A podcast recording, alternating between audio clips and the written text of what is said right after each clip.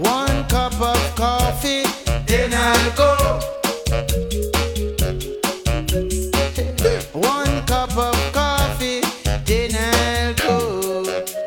Good morning to all our listeners around the world logged on to QMZRadio.com, the Quality Music Zone, and JahknoRadio.com.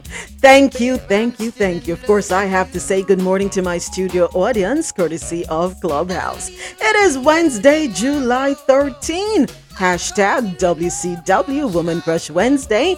And today you're going to be hearing the songs of Aaliyah. Rest in peace, sleep in peace.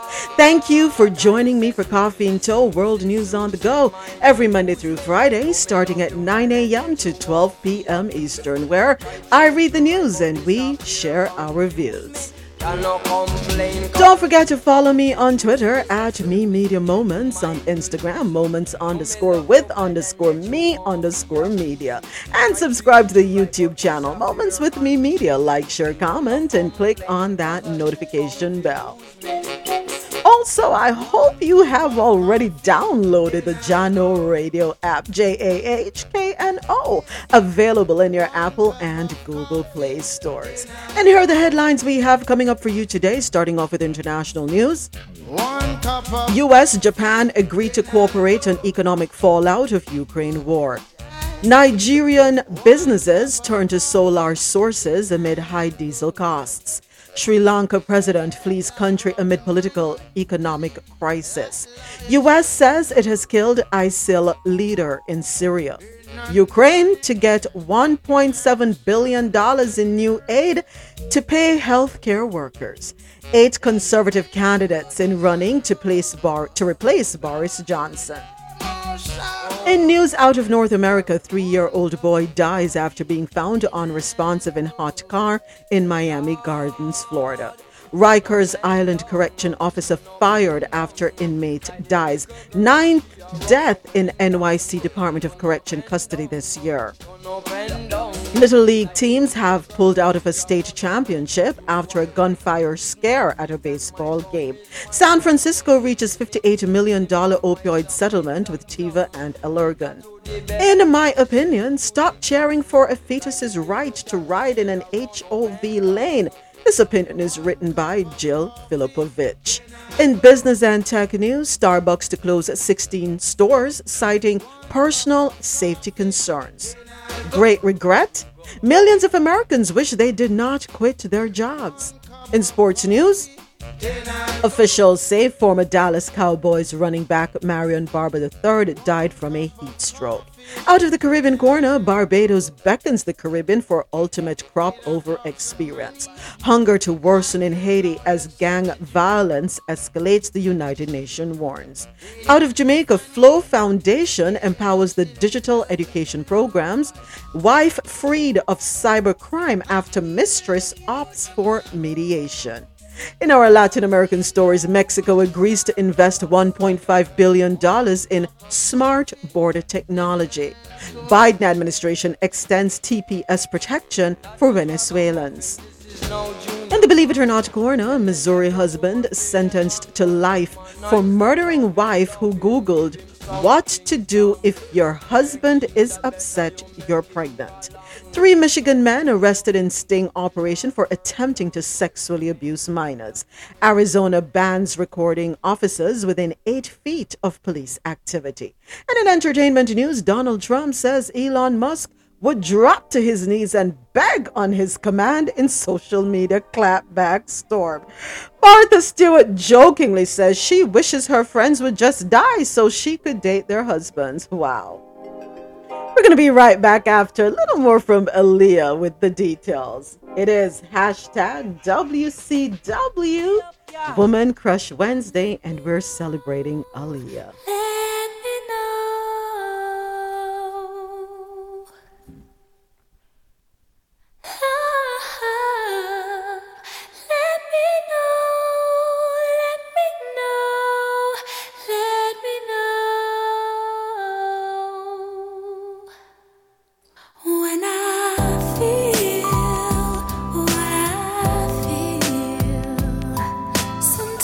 It's hard to tell you so.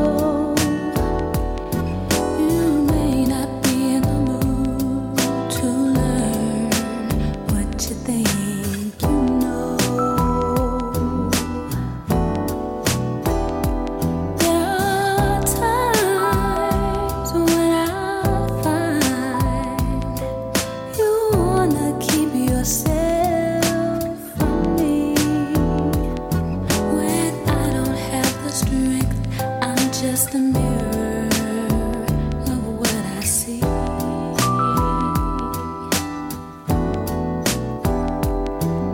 But at your best, you are love. You're a positive, motivating force within my life. Should you ever feel the need to wonder why, let me know when you feel what you feel.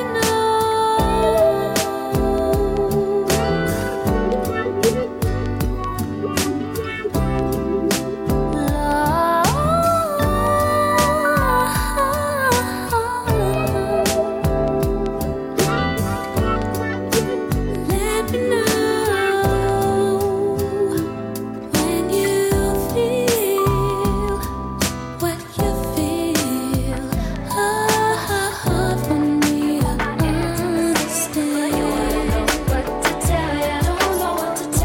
You wanna wall around me, I swear. I don't know what to tell you. I don't know what to tell you. You want my lock and my key, but yo, I don't know what to tell you. I don't know what to tell you. Incarceration, what I'm facing, and I'm with you. You're watching my every move, trying to pick up on some clues. Oh, we play 20 questions every time I walk in or out the door. What do you bother for? What do you bother for? Get comfortable and sure. It's gonna take T-R-U-S-T to keep the L-O-V-E. It's gonna take T-R-U-S-T to keep the L-O-V-E. Again, stressing and second guessing me time and time again. We go from lovers back to friends. Got to put this to an end. You wanna handcuff me, yeah. I don't know what to tell you. You want my intimacy, but you don't know what to tell you. I don't know what to tell you. You want a wall around me, I swear. I don't know what to tell you. I don't know what to tell you. You want my lock and my key, but you don't know what to tell you. I don't know what to tell you. Your justifications for your actions should have been some other life. You're hotter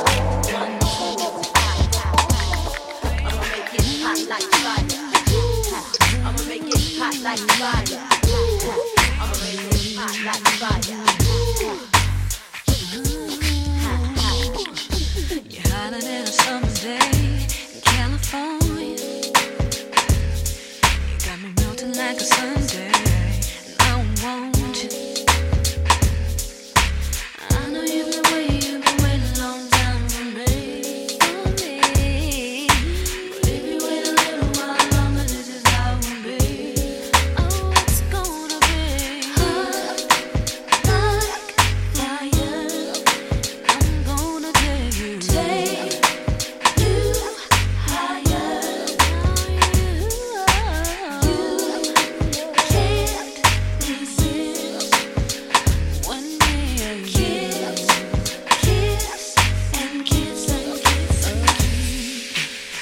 You shouldn't rush it. Take our time. I'll let you know when I'm ready, if that's alright. I won't keep you holding on. But if you wait on me, I promise you it won't be long. Thank you to all our listeners logged on to QMZRadio.com, the Quality Music Zone, JahknoRadio.com, and everyone here with me on Clubhouse, where the conversation happens. I'm Moments with Me, and you're listening to Coffee and Toll, World News on the Go, every Monday through Friday, starting at 9 a.m. to 12 p.m. Eastern, where I read the news and we share our views. Don't forget to follow me on Twitter at MeMediaMoments, MIMediaMoments, on Instagram, Moments_with_me_media, and subscribe to the YouTube channel Moments with Me Media. Like, share, comment, and click on that notification bell. It is hashtag WCW Woman Crush Wednesday, and today we're playing the songs of the beautiful Aaliyah. Don't move too fast. Take your If you haven't already done so, don't forget to go ahead and download the Jahkno Radio app, available in your Apple and Google Play stores. JAHKNOradio.com.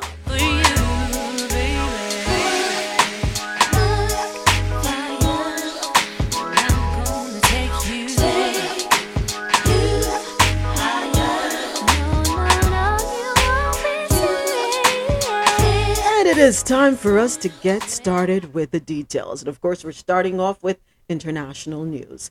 U.S., Japan agreed to cooperate on economic fallout of Ukraine war. This story comes to us courtesy of Al Jazeera. The top economic officials of the United States and Japan have pledged to work together to tackle rising food and energy prices while reiterating their condemnation of Russia's war in Ukraine.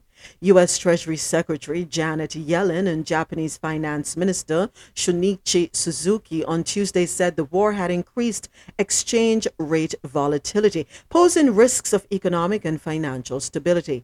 The two sides pledged to work together on currency issues under their commitments as member of the Group of 7, G7, and Group of 20, G20 economic groupings. We will continue to consult closely on exchange markets and cooperate as appropriate on currency issues in line with our G7 and G20 commitments, the two sides said in a joint statement following their meeting in Tokyo. The two leaders jointly condemned Russia's unprovoked, unjustifiable, and illegal war against Ukraine and said they would work together to support Kiev in overcoming its economic challenges. The joint statement said both sides also welcomed efforts to pursue price caps on Russian oil where appropriate, but did not include a concrete agreement for such a scheme. Washington has suggested that Moscow be prevented from using higher oil prices to fund the war amid warnings the global price of oil could rise by 40% to about $140 per barrel without a cap. A senior U.S. Treasury official earlier on Tuesday suggested that a price ceiling that covered Russia's marginal cost of production could incentive Moscow to continue exporting oil while depriving it of revenues to fund the war. Japan, which is heavily dependent on oil imports, has been grappling with limited energy supplies, partly as a result of the war and the falling value of the yen against the dollar. Suzuki earlier on Tuesday expressed concern about the yen's slide, saying the government would watch the currency market even more closely while liaising with the Bank of Japan. We head over to Nigeria for another story, courtesy of Al Jazeera as well. Nigeria's solar companies are seeing a surge in demand for mine grids and equipment as businesses in Africa's biggest oil producer look for alternative power sources after the cost of diesel soared locally due to rising global oil prices. Supply constraints could, however, hamper their ability to capitalize on the trend, with some saying they have begun to turn away customers because they are unable to meet demand. Nigeria, Africa's largest economy with a population of an estimated 200 million people, has an installed electricity capacity of 12,500 megawatts, but the national grid only provides 4,000 megawatts at peak, leaving businesses and citizens heavily reliant on diesel-powered generators. The Energy Commission of Nigeria says the country spends $22 billion annually on fuel for generators. The price of diesel, not subsidized like petrol, has nearly tripled to 800 naira, which is $1.93. Most of that increase came in the wake of Russia's invasion of Ukraine. There has been an increased growth in demand for solar. I really think driven by the spike in diesel prices this year. This is according to Victor Ezenwoko, Daystar Power Chief Commercial Officer. Still, solar power adoption is estimated at below 2%, and some businesses perceive it as unsuitable for large-scale use, industry executives said. A study earlier this year by Boston Consulting Group and All On, a Shell-funded firm, said Nigeria's installed photovoltaic solar panel per capita amounted to 1 watt compared with an average of 8 watts in similar emerging markets like South Africa. That is changing as energy costs eat into company margins, forcing businesses to actively consider solar, a clean form of energy. Yep, got to explore our options. Can't be reliant on just one source, right?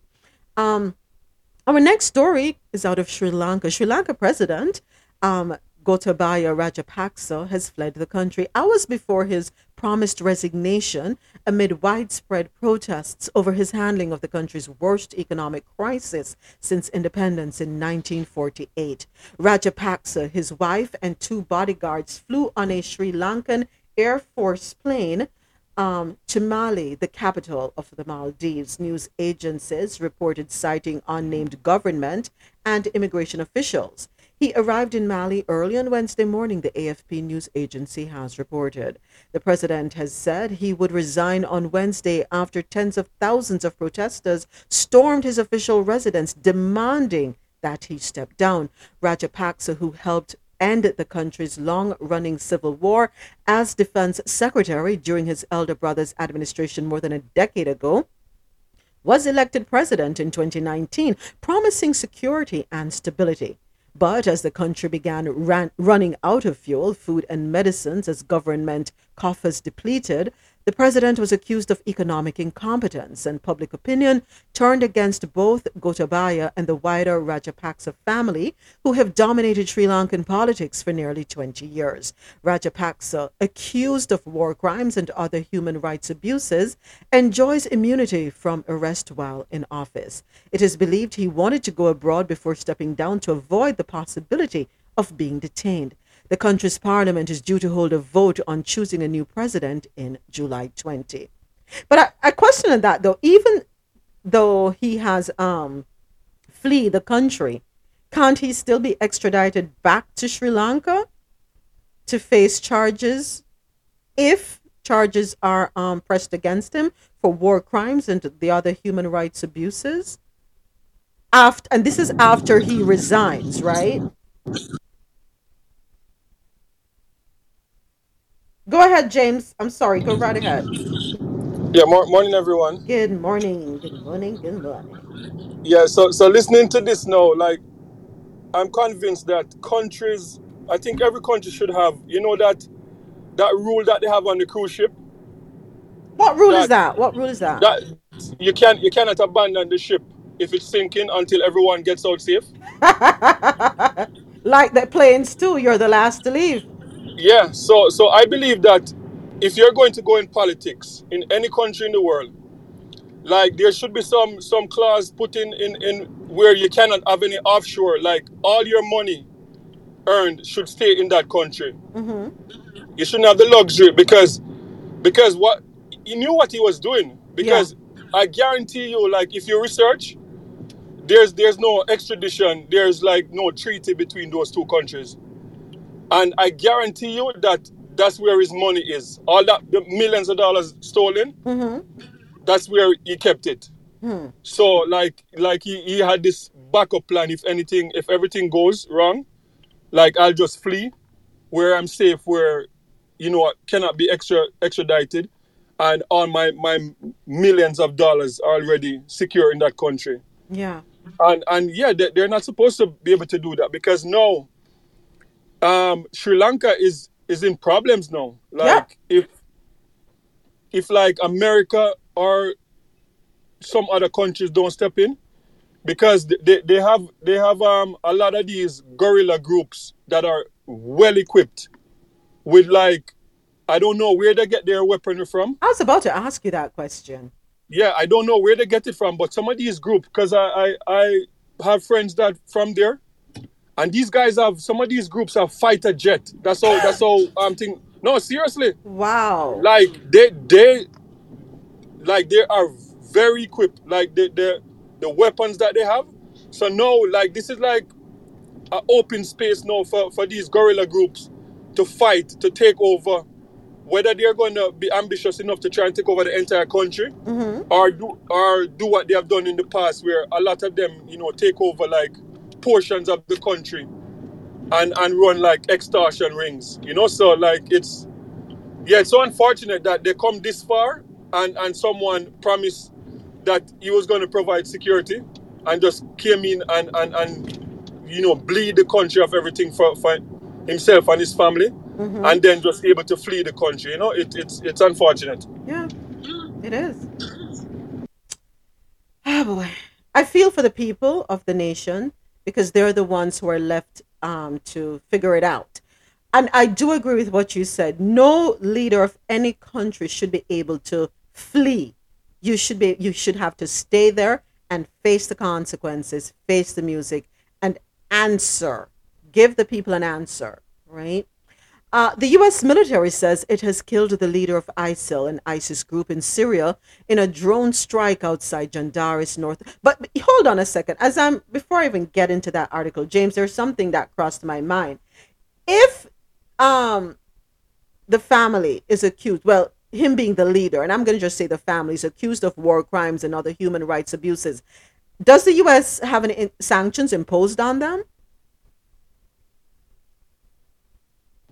Yeah, they should. They should. Okay. Yeah, like not just the US, but like the G7, G20, like they should have enough power to impose sanctions, to step in and to the same way they seize some of those Kremlin's asset. Yeah. They should be able to seize his asset in Malé. So. Yeah. All right. Let's see what happens. All right. So we're going to stay abreast of that one.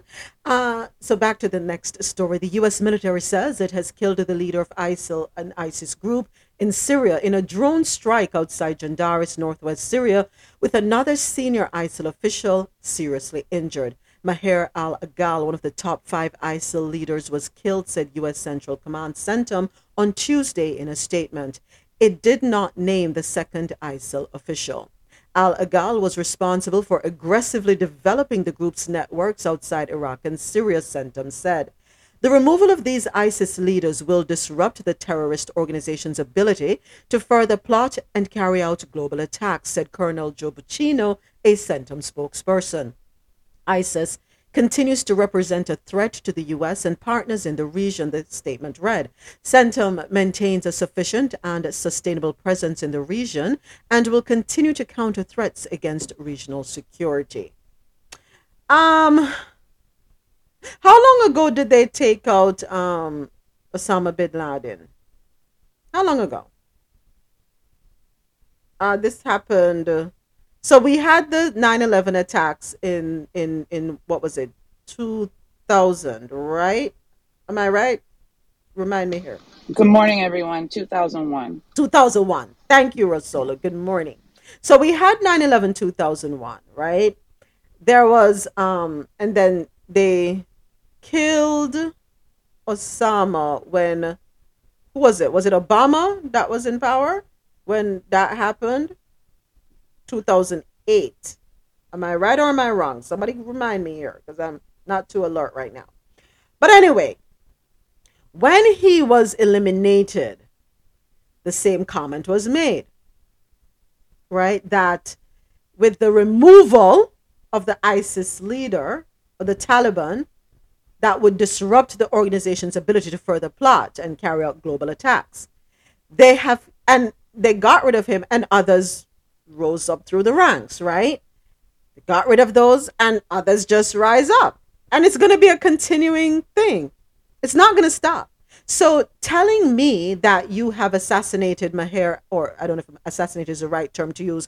When do you use the word assassinated? Only with leaders, top officials? Well, probably to them, he's, probably to ISIS or ISIL, he's an official. So he was killed. Maher al-Agal, one of the top 5 ISIL leaders, was killed.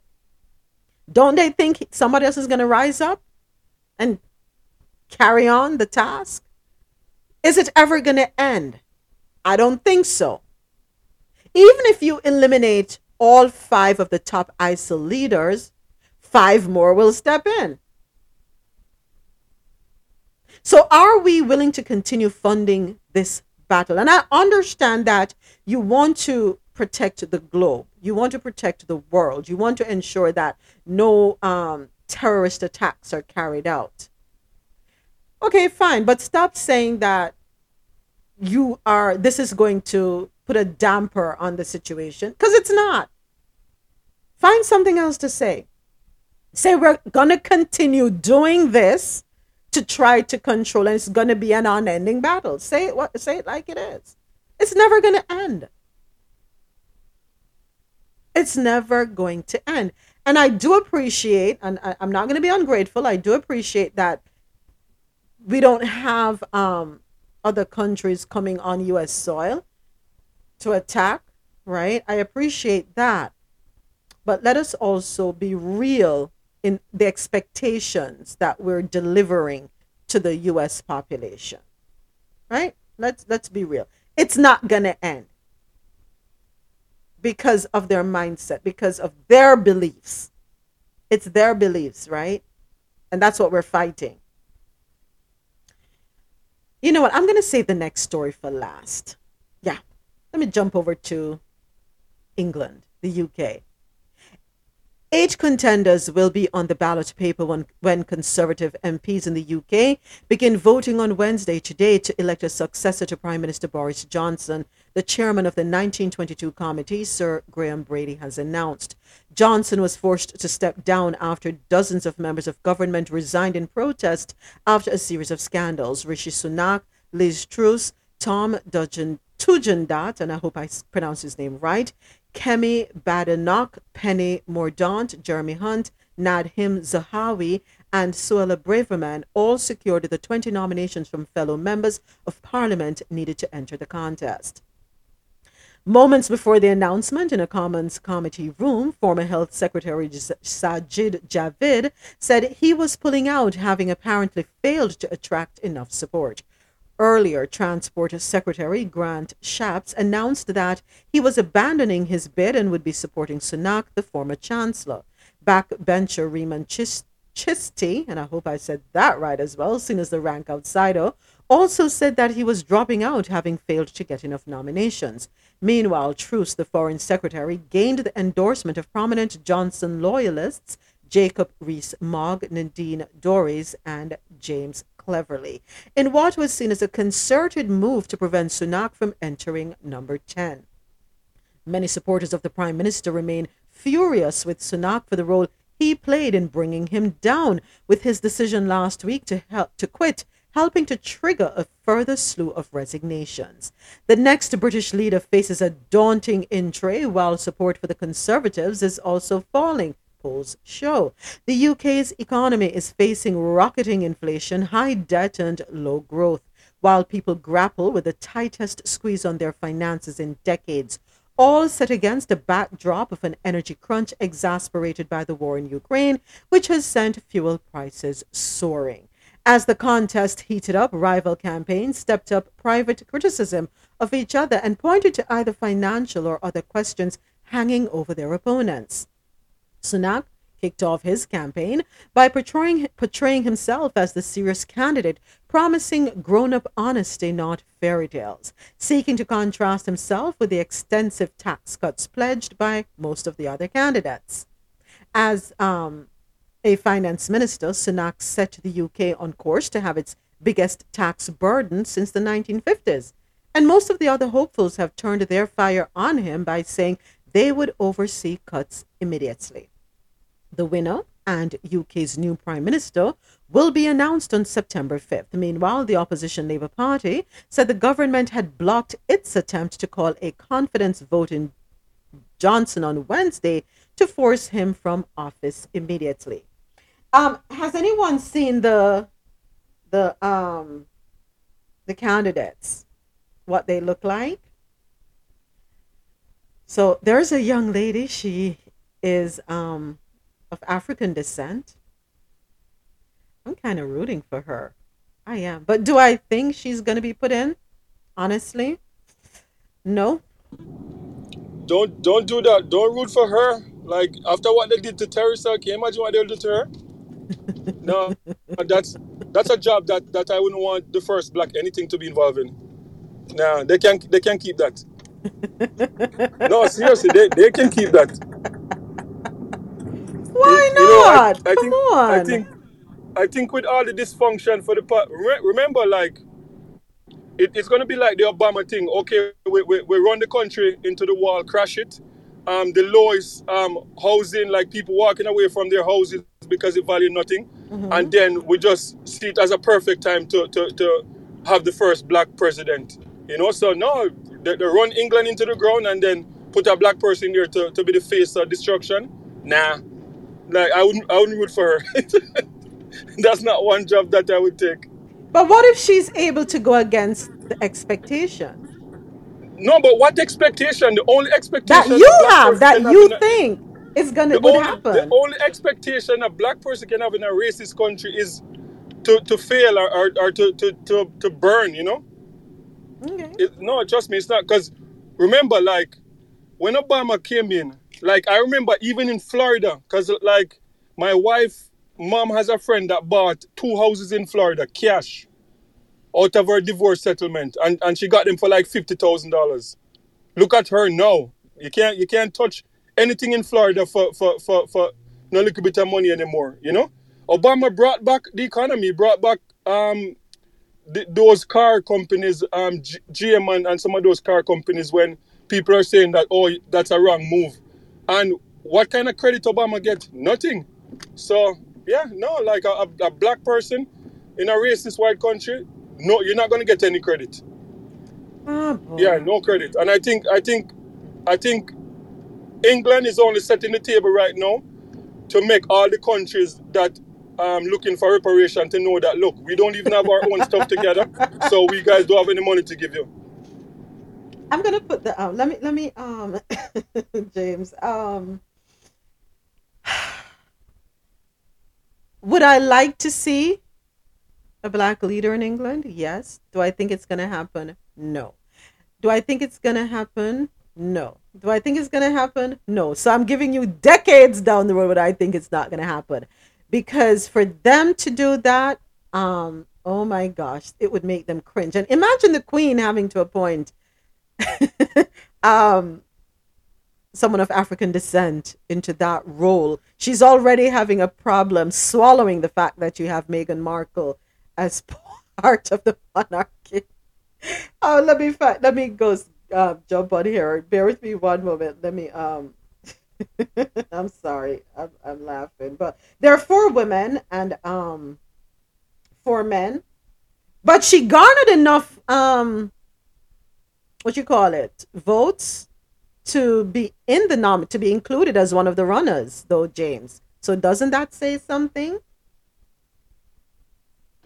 No, remember, like the population in England of, like, especially Africans. There are a lot of Africans in England now over the past 25, 30 years. They are Caribbean, you know, from the Windrush movement, a lot of Caribbean people. There are Indian people that would vote for her and stuff like that. But at the end of the day, the same way Obama garnered enough vote even to win the presidency, and a lot of people will argue that, you know, for black people in America, it's gotten worse since Obama became president because, you know, like racist people, white supremacists, it is like, you know, like an ant's nest where the ants them sleeping, and you just dig up, throw something in there, excite and wake them up. Mm-hmm. That's what's going to happen. Like a lot of the white supremacist people in England that are sleeping are going to wake up because there are people that tolerate like blacks and stuff like that, but they don't want to see you with power. Right. And whenever they see you with power, that's going to wake them up. Okay. You know, like Chris Rock have this joke about like there's nothing that a poor white person hate more than a rich black person. Yes, I remember that. Yeah, that's just to paraphrase it. He used some word that I can't use, but pretty much that's what it comes down to. Yeah, and it's real. Like there are people that will tolerate you, and you'll go out and you'll have drinks, and you don't know that they're racist. But then you start doing better than them, and then you see what happened. And that's what's going to happen if she gets in power. I would not want that for her. Trust me. After what I see they did to Teresa, nope, would not want that for her. So I pinned the link at the top of the page for our listeners here on Clubhouse. For those who would like to online listening on QMZRadio.com and JahknoRadio.com, if you'd like to see the article I'm referring to, log on to AlJazeera.com, AlJazeera.com. Click on News, scroll down to where it says Europe, and you will see the article, 8 Conservative Candidates in Running to Replace Boris Johnson. We also have an Indian woman there, Suella Braverman. The young lady I'm referring to of African descent is bottom row Kemi Badenoch. That's her name. All right. So the last story for the international scene, Ukraine. You know something. Does anyone in the room have the PIN number for the ATM machine for the federal U.S. Federal Bank? That's all I want to know. I need the PIN number for the ATM so I can get some money out of the federal bank. All right. Ukraine to get $1.7 billion in assistance from the United States government and the World Bank to pay the salaries of its beleaguered healthcare workers and provide other essential services. And this is according to Al Jazeera as well. The money coming Tuesday from the U.S. Treasury Department, the World Bank, and the U.S. Agency for International Development, USAID, is meant to alleviate the acute budget deficit caused by Russian President Vladimir Putin's brutal war of aggression, USAID said in a statement. While many medical staffers have left Ukraine, some hospitals have shut down and other hospitals have been bombed. The health workers who remain in Ukraine do their jobs under dire circumstances. Viktor Lyashko, Ukraine's Minister of Health, said paying health workers' salaries is becoming more difficult each month due to the overwhelming burden of war. $1.7 billion is not just yet another financial support. It is an investment that makes us a step closer to victory, Lyashko said in a statement. To date, USAID has given $4 billion in budgetary support to the Ukrainian government. These funds have been used for keeping gas and electricity flowing to hospitals and schools, getting humanitarian supplies to citizens, and paying the salaries of civil servants and teachers. USAID Administrator Samantha Power said that as Putin's assault on Ukraine's public service continues, the U.S. is rushing in with financial support to help the government keep the lights on, provide essential services to innocent citizens, and pay the healthcare workers who are providing life-saving support on the front lines. Last week, the administration of U.S. President Joe Biden said it will send another $400 million in military equipment to Ukraine, the 15th package of military weapons and equipment transferred to Ukraine from U.S. Department of Defense stocks since last August. When did the war start? But anyway, let me keep it moving. This new set of funds will be used for humanitarian purposes. This aid will help Ukraine's democratic government provide essential services for the people of Ukraine, Treasury Secretary Janet Yellen said in a written statement. Yellen said the money would reach those who need it most at the front lines of Putin's brutal and illegal war. Overall, the U.S. has sent about $7.3 billion in aid to Ukraine since the war began in late February. So why was there a package? Why was a package sent last August? They made it appear as though nothing was being sent until February. But you're paying $1.7 billion. You're paying the salaries of people in another country. Can I get the PIN number to the U.S. Treasury Department, please? You know what I can't understand? It's almost like they really take people in North America for idiots. You know? No, say it right. Them take with for one bagger, you know, idiots. It's like you come outside in the night and it's dark and you look up and somebody say, no, like, look, there's sun in the sky. It's not dark. Or the sun you look upon. It makes no sense because they're telling us that they're winning the war and they're showing us images of them losing, you know? So how does it make sense? Like, how many people, innocent life have been lost already? The billions or trillions of dollars of infrastructural damage. And they insist on telling us that they're not losing this war. And you know, because like I know people in Russia, and because like here in Canada, we have like a big international student program, and a lot of Russians come to Canada to learn English. So over the years, we have connections with people there. And the extent of Russia's suffering right now is like if you like Starbucks and you can't. Russia or right Ukraine? Now. Russia. That's okay. That's the extent of the suffering that's going on in Russia. You can't get Starbucks, you can't get Netflix. But people are going about their everyday life, living just as normal.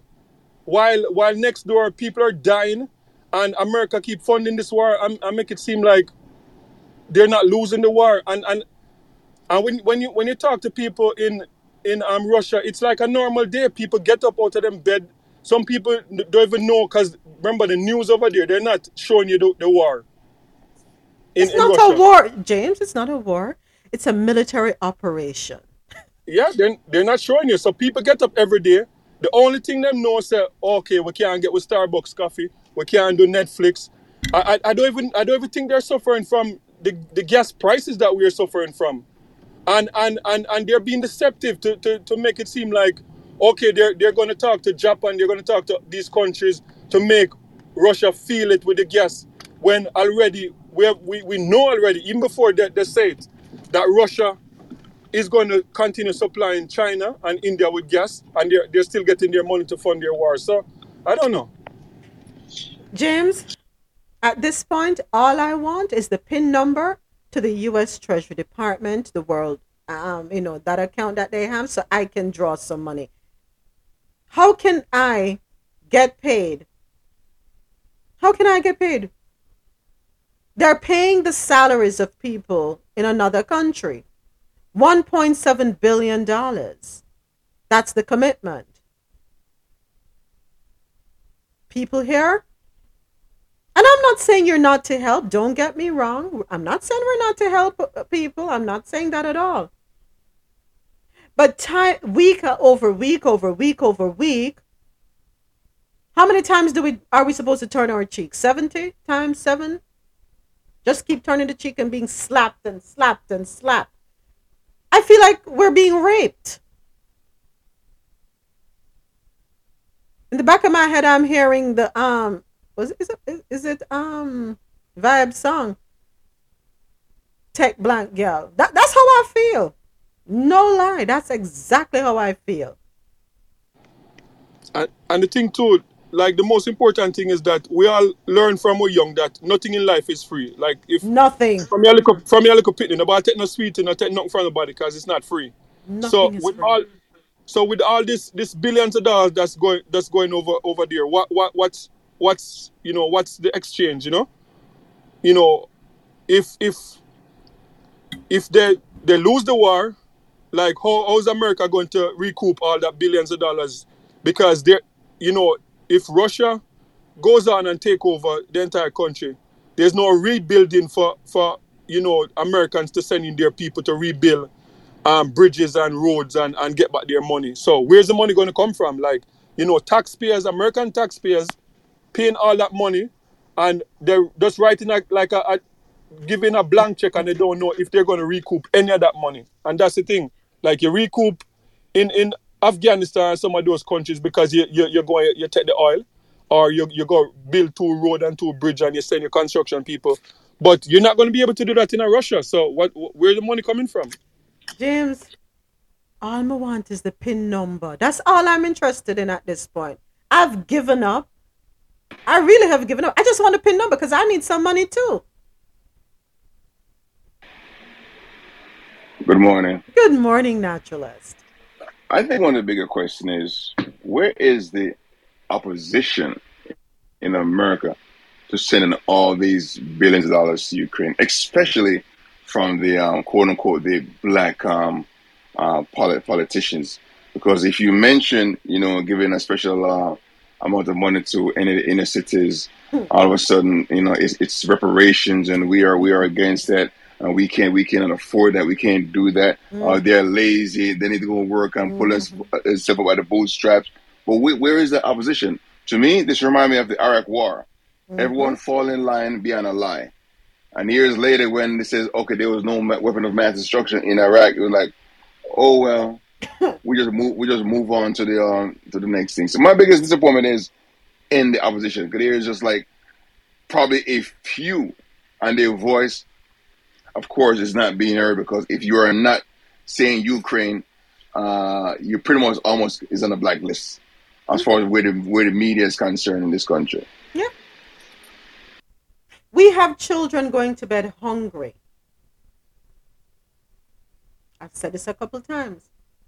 You have people begging for aid. We are begging, crying out for subsidy. Subsidize our gas prices for us. I can't get my light bill below $300. It's not going to happen. And worse is summer now. I can't get my light bill below $300. 6 of us live here. We can't get it below $300. It has gone up. Usage has not increased. It has not. Tell you already, we have 2 AC units, one for upstairs, one for downstairs, but we can only use one. Can't afford to turn on 2. We don't turn on our outside lights because we have a street light that's right in front of our house, literally, so we don't really need an outside light on.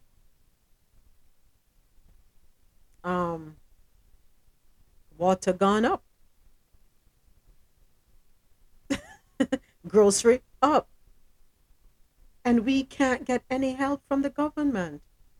Their deliberations, their thinking, their processing, they're not sure how to subsidize the gas prices because Americans are feeling the brunt of it. People are being told you have to go back to the office to work, but they're not increasing the paycheck. So when people used to pay $40, $50 to fill up their vehicle, now they're paying $80 to $100 or more to fill up the said vehicle. You say, put aside something for a rainy day. What is there to put aside? The little that you could put aside, you now have to use it. So a large portion of the country has been pushed in a week over week situation. Hand to mouth, as we call it. Day by day survival. How many people would be able to truly survive for 3 months if they lost their job today?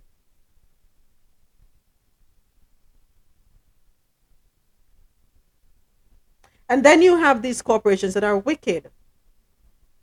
And I'm going to tell you why I said they're wicked. This 401k thing really only benefits you if you work until retirement with the same company till retirement, in my opinion. And I'm up for a challenge on that. So Mr. Johnson is working with company X. Been there for 3 years. The company does a matching program, right? Mr. Johnson gets a better job with company Y. Decides that he's going to move his 401k from company X, because he's no longer there now, over to company Y. Company X tells him, oh, you just have to cash it out. All right. But hold up. In cashing it out, we send you the check and then you can put it in the other company's 401k, right? Okay, no problem, but there is a penalty.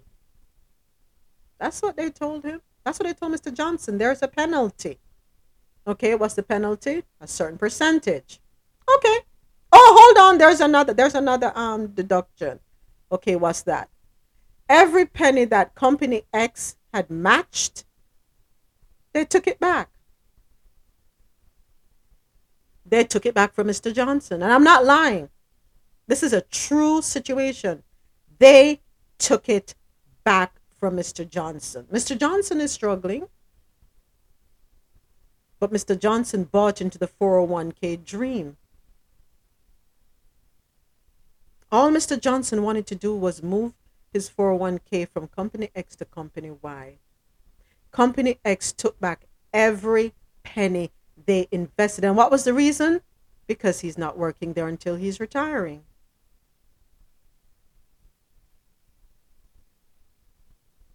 So everybody but the employee is making good. And that's why I keep saying we're being raped. From the front, the back, every which angle we can. And you're right, naturalists. Where's the opposition? And you're right again. If communities of color, they classify us as minorities, speak up and say, you know, do better and blase, blase. We're looking for handouts. That's what they say, right? We're looking for handouts. I'm not one to sit and wait for anybody to make a difference for me. I got to get up and do it for myself. That's me. That's my mindset anyway, because we don't want nobody tell me so them a handout nothing to me. Right? I'm okay with working for what I need to get. I'm okay with that. That's not my problem. But why, when we stand up and ask for something, we're called every name in the book? Why can't taxpayers get something? What was it, 2020 with the pandemic? Look at what they put people through. Can I blame the people who committed fraud on the PPP? No, I can't blame them. I really can't blame them. I used to say, come on, people, do better. But no, I cannot blame them. I cannot blame them.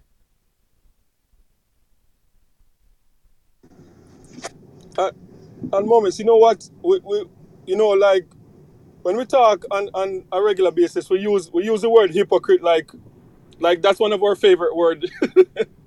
And it, because look at the Cuban Missile Crisis. You know, anybody, like, whether you're American, you're European, you're African, wherever you're from, you look at the Cuban Missile Crisis. And what was it? Like, America insists that they don't want their enemy in their backyard, right? That's it. That's the entire gist of it. Yeah. We don't want it in our backyard. So what's the difference with Russia? Huh?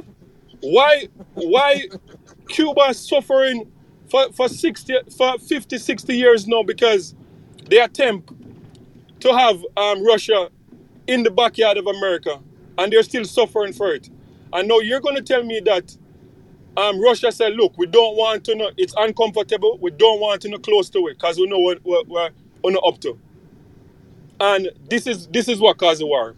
People can deny it all they want, but that's what caused it. And you're going to tell me that if we're going to look at history and we learn from history, we're going to say, like, America did the same thing and then no, we're going to look at Russia and say, no, like, them, they should be just comfortable. And millions of people out of it, like, just imagine those Ukrainians that work so hard and build up business and houses and stuff like that. And yeah, you lose the material stuff, and you could always work back 50, 40, 30 years for build back all those type of things.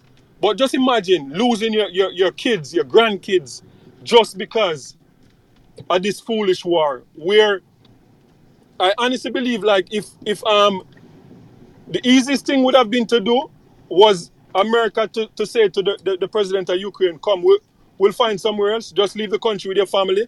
Any politicians who don't feel safe, want to leave the country, and we'll figure out this thing later, what's going to happen to this country. Instead of, like, thousands of people, bodies pile up on each other, like billions of dollars of infrastructural damage, America taxpayer paying for it, British taxpayer paying for it, Canada taxpayer paying for it, and nobody's winning the war. Nobody wins war. Dead bodies, people suffering from PTSD, nobody wins war. And they put people through all of this because of what? It could have been avoided, you know? James, just a quick reminder, though. Remember, we suffer from amnesia. Those were our international stories. Coming up after the music break, we have stories out of North America. Here's some more from Aaliyah. She is our hashtag WCW artist for today. Woman Crush Wednesday. Here's the old school with the new school. Here's the old school with the new school. Here's the old school with the new school. Here's the old school.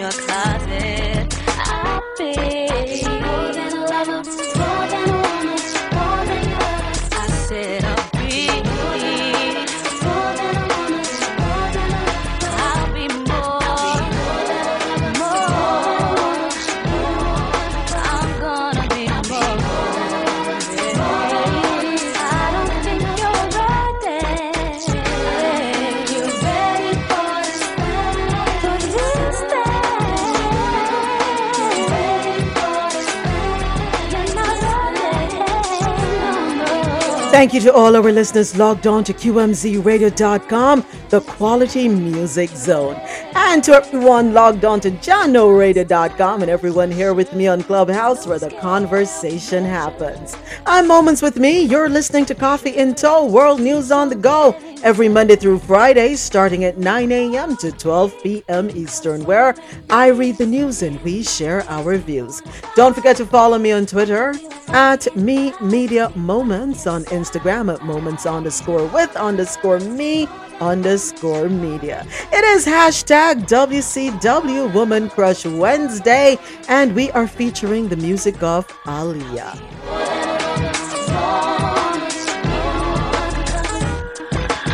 If you're on Clubhouse and have not already done so, don't forget to go ahead and click on the greenhouse at the top of the page and follow the club. And thank you so much for sharing this space on your social media platforms as well as in these Clubhouse streets.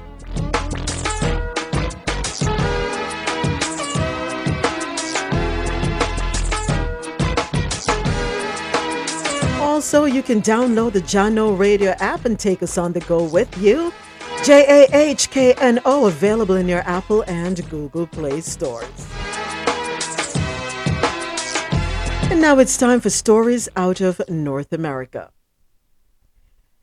This story comes to us courtesy of the Associated Press. Iowa Assistant General sues Des Moines police over protest arrest. An assistant attorney general in Iowa is suing the city of Des Moines and its police chief over his arrest during a June 2020 racial justice protest, alleging that he was tackled, pepper sprayed, and handcuffed for no reason. The lawsuit filed by Assistant Attorney General Paxton Williams is among at least 8 cases filed against the Des Moines police, the Des Moines Register reported. Cases involve protests following George Floyd's death in the custody of Minneapolis police. Paxton, who is black, alleges police used unnecessary and excessive force in arresting him in front of his home. The lawsuit, filed May 31 in Polk County District Court, says Williams felt the effects of the pepper spray for several days and suffered shoulder, arm, and hip pain. According to court records, a failure to disperse citation that Williams received was dismissed under an agreement requiring him to avoid further criminal charges for 6 months.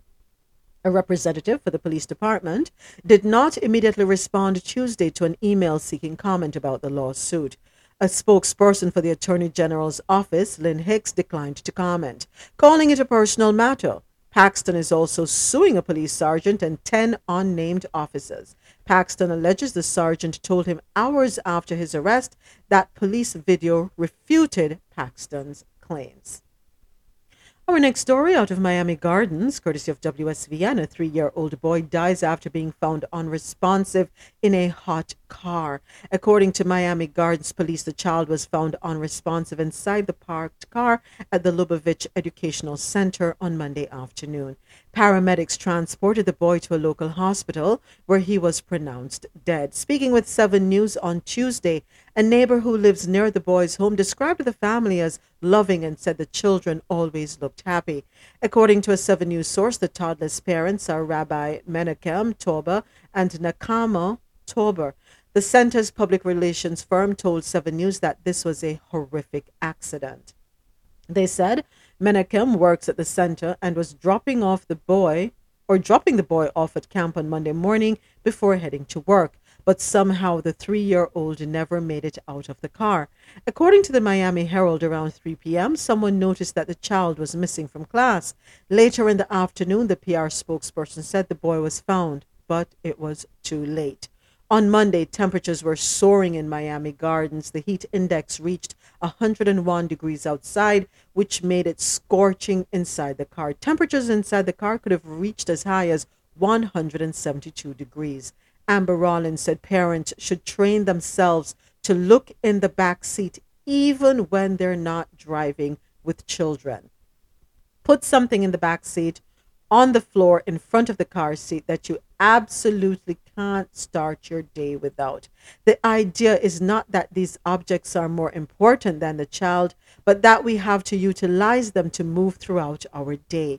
The boy's father was questioned by Miami Gardens police. It is currently unknown whether or not any charges will be filed. Miami Gardens police detectives are looking at different factors as they continue to investigate. A funeral for the boy was held in Palm Beach for loved ones and members of the community on Tuesday afternoon. His parents have asked for privacy.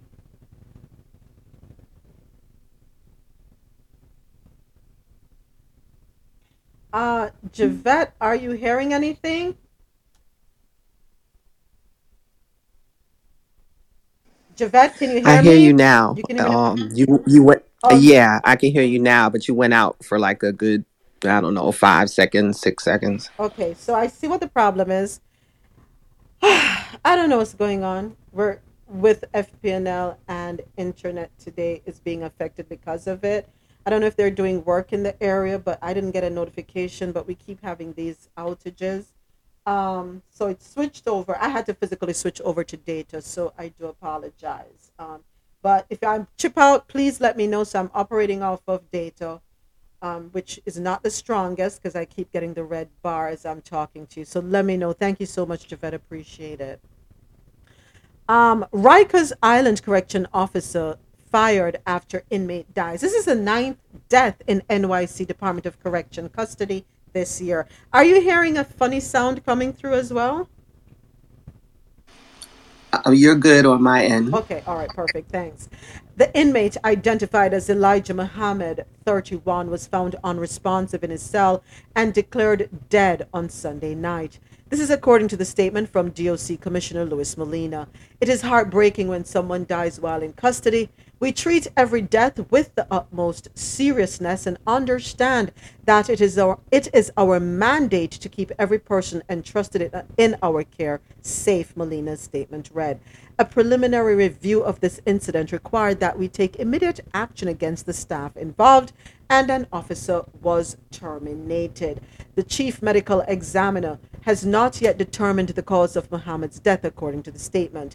CNN has reached out to the city medical examiner's office for details on Muhammad's autopsy. It is not clear what part of the investigation led to the officer's firing. CNN has reached out to the Union for City Correction Officers for comment. Muhammad's death is at least the 9th death of an inmate in DOC custody. Why is that so? A 10th death is not being counted by DOC officials because the inmate was found hanging in his cell but later died at a local hospital. The city is roughly on pace with 2021 when 14 inmates died in city jails. This was also the year a DOC captain was charged with criminally negligent homicide after allegedly not helping a detainee as he hanged himself in his cell. The inmate was being held at the Manhattan Detention Complex. Hold on, I have an issue with this sentence. Am I misinterpreting? Am I not understanding what it is saying?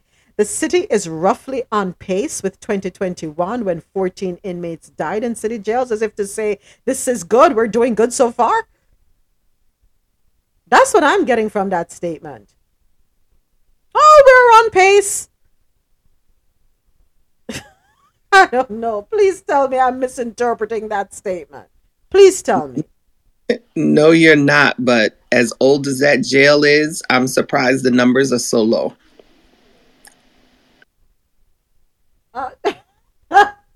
Oh, geez, oh, boy. Lord, forgive me. Wow.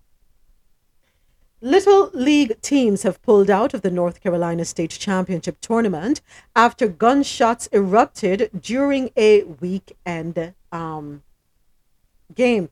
The organizers said this on Monday in social media posts. Bear with me one moment, please. I just need to update something here real quick. I do apologize. Okay, here we go.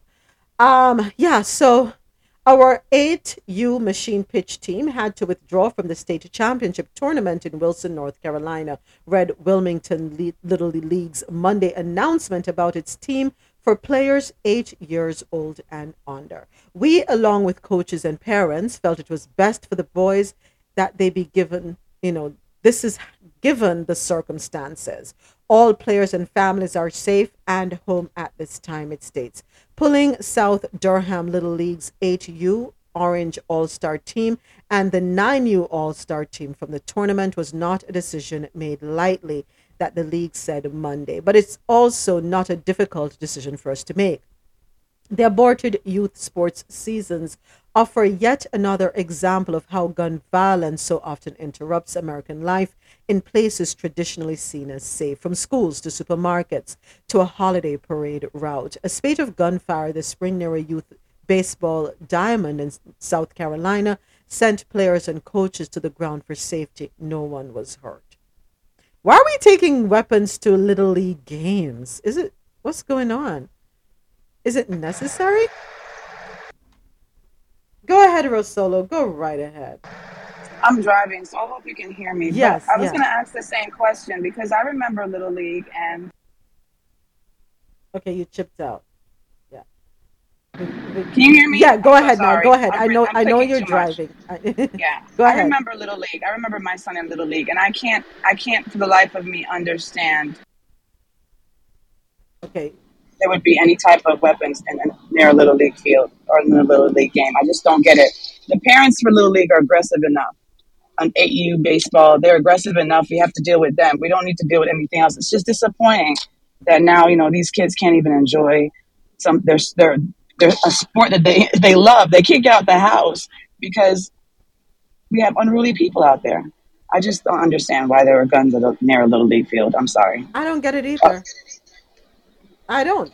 I don't understand. Yeah, our two older sons used to play baseball when we lived in Georgia.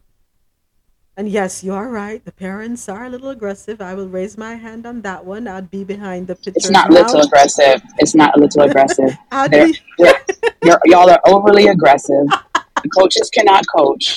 We digress right now, everyone. The coaches cannot coach because you have parents who have never played baseball their entire life screaming, "Hit the ball! Lift your arm up!" Yes, that was me. That was me. These poor little 7 and 7-year-olds on the field, peeing and, you know, playing around, talking to each other, not paying any attention to the sport at all, nervous. So why would there be guns? Why would there be guns? I don't know. I don't get it. Oh, yeah, that's a flashback for me. Marlon would walk away from me. He would not stand near to me. Oh, what are you doing? Yeah, I couldn't do it either. I walked away from them. I sat in the corner all by myself on the other end of the field by like outfield. I couldn't do it with those parents. I'm sorry. Yeah, I was one of those. I'm sorry. Get the ball in. Get it in. Run. But can't play the game. But cannot play the game, people. Cannot. Good morning, everyone. But she can't play the game. Can't play the game. We used to play. We used to play rounders with a little box. That's all you know about baseball. That's the closest thing you know to running to a base. Oh, listen, that's what parents do, right? Marlon would be like, "Chill out." Yeah, so no need for guns at these Little League games. But you know, let's just have family fun. Keep it friendly, right? Teva Pharmaceutical Industries and AbbVie's Allergan unit on Tuesday reached a $58 million settlement with the United States city of San Francisco, just before completion of a trial over claims that they fueled an opioid epidemic in the city. Under the deal announced by City Attorney of San Francisco, David Chiu, Israel-based Teva will pay $25 million in cash and contribute a $20 million supply of the overdose reversal drug Narcan. AbbVie will pay $13 million. This will bring significant resources to help with education, prevention, and treatment, and the addition of tens of millions of dollars worth of overdose reversal medication will save lives in the Bay Area, said Paul Geller, a lawyer who represented the city in negotiating the settlement. Teva's settlement also resolves the city's claim against drug distributor and Inc., which is owned by Teva.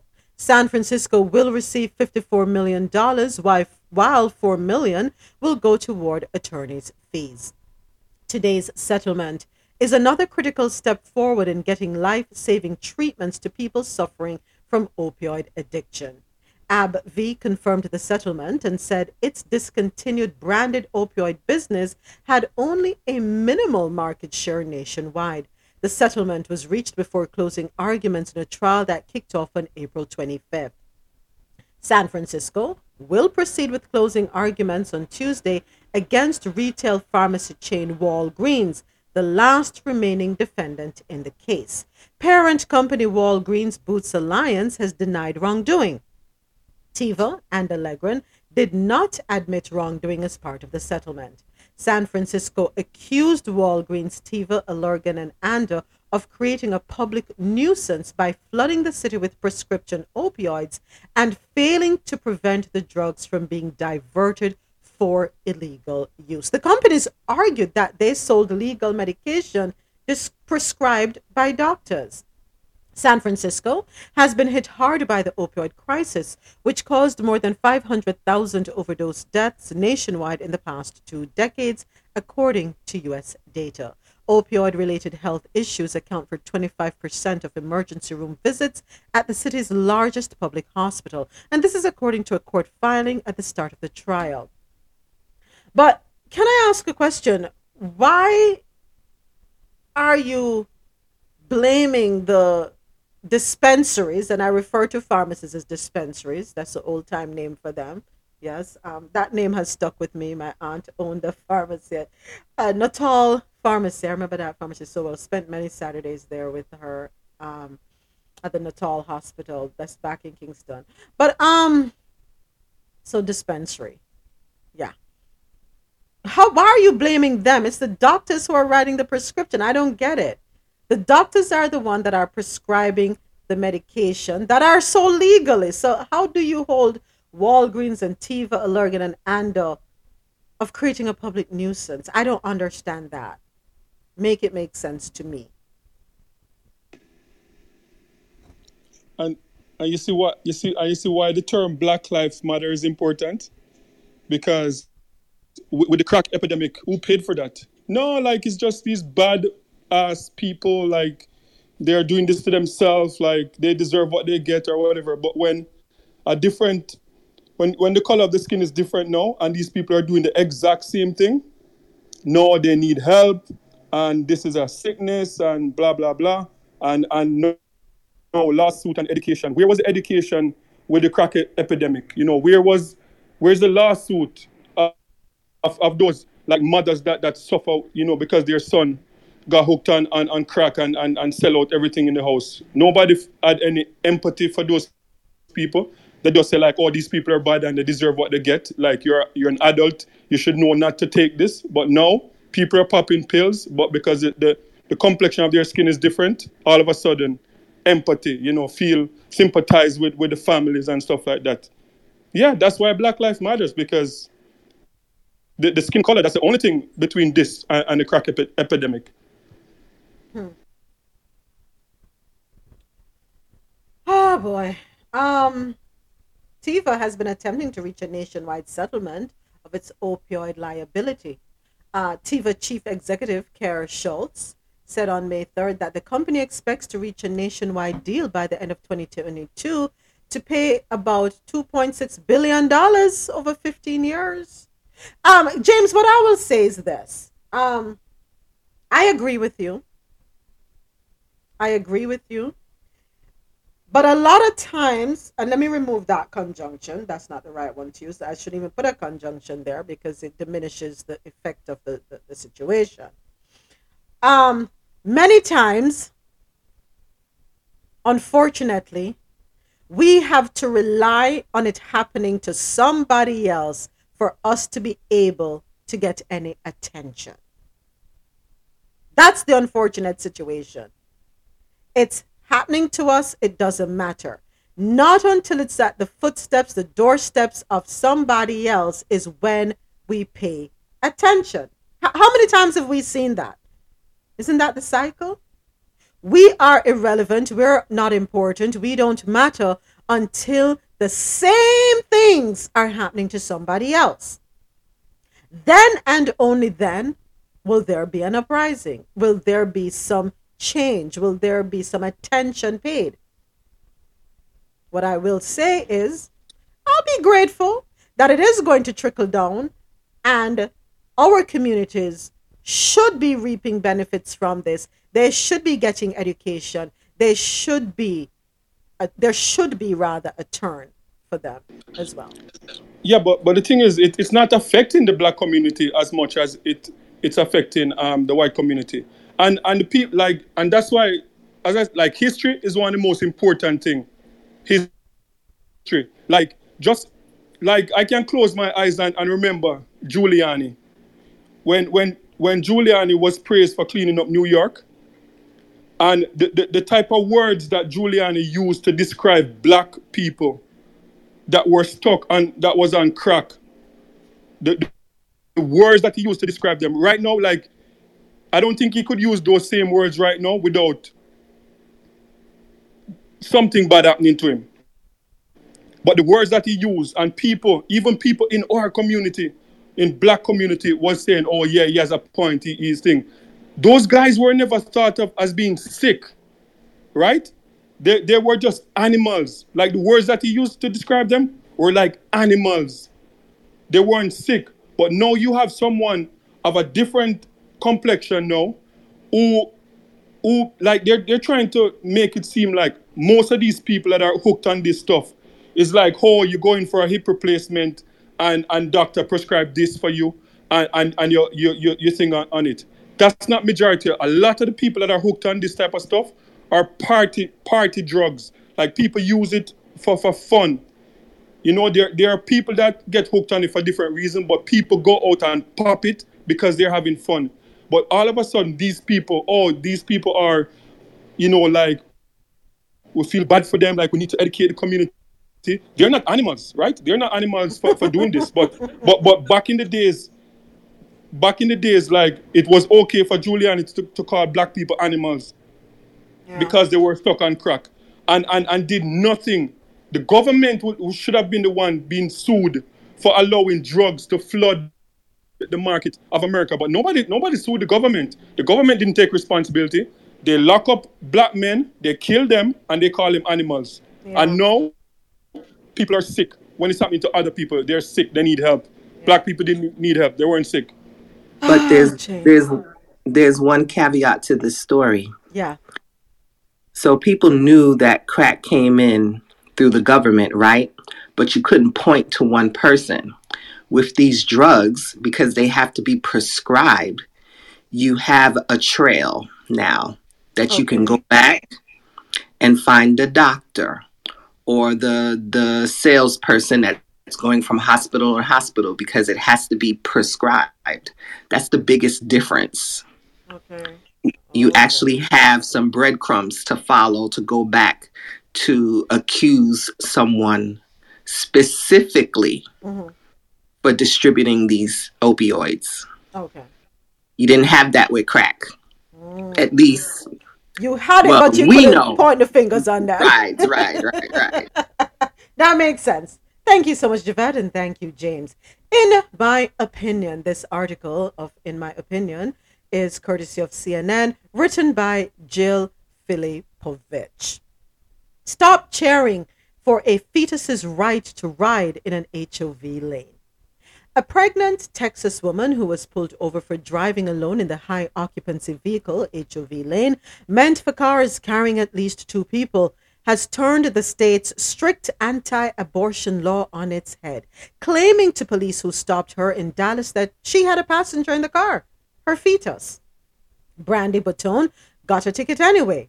According to the Dallas Morning News, which first reported the interaction, Bouton told the officer there was another person in her car, her baby girl, due in early August.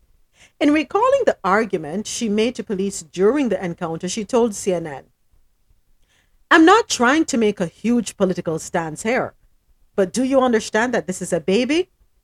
It seems Texas's strict anti-abortion law, which defines an unborn child as an individual living member of the Homo sapiens species, only applies when it can be used against women, not when it can help them get out of a traffic ticket. Bouton told CNN that her own views on the Supreme Court's overturning of Roe versus Wade aren't really why I made the stance that I did. Nonetheless, some abortion rights supporters cheered her actions, using social media to broadcast how pleased they are to see a clear example of the absurdity of defining a fetus as a separate individual person. HOV lanes, after all, are supposed to incentivize carpooling to cut down on traffic congestion and environmental damage. A fetus doesn't exactly have an option to be in a separate vehicle or anywhere else. It is understandable given how disheartening the last weeks have been for those of us who believe women have a fundamental right to bodily autonomy to want to cheer for the moments that clarify just how dystopian anti-abortion laws really are. But as satisfying as this gotcha moment might be, establishing a fertilized egg, embryo, or fetus as a separate person imbued with the same rights as you or I is a step down a dangerous path. It is absurd, to be sure, but it's also incredibly perilous for women's rights and for a reality-based society more broadly. Fetal personhood laws, which anti-abortion groups are pushing and which could extend legal rights to fertilized eggs even before a pregnancy is established, would take us to a farcical end. They would make abortion murder and could very well also outlie many common fertility treatments, including in vitro fertilization, IVF, as well as several of the most effective and popular forms of birth control. But making a fetus a person under the law would call much more into question as well. For example, when does child support begin? America has birthright citizenship, but if birth is no longer the starting point of legal personhood, is any person conceived on U.S. soil an American citizen? And how would one even prove the location of one's conception? Can a woman who had sex on a fertile day drive in the HOV lane 48 hours later if she's pretty sure she's pregnant, given that there's no way to test to see if your egg was just fertilized?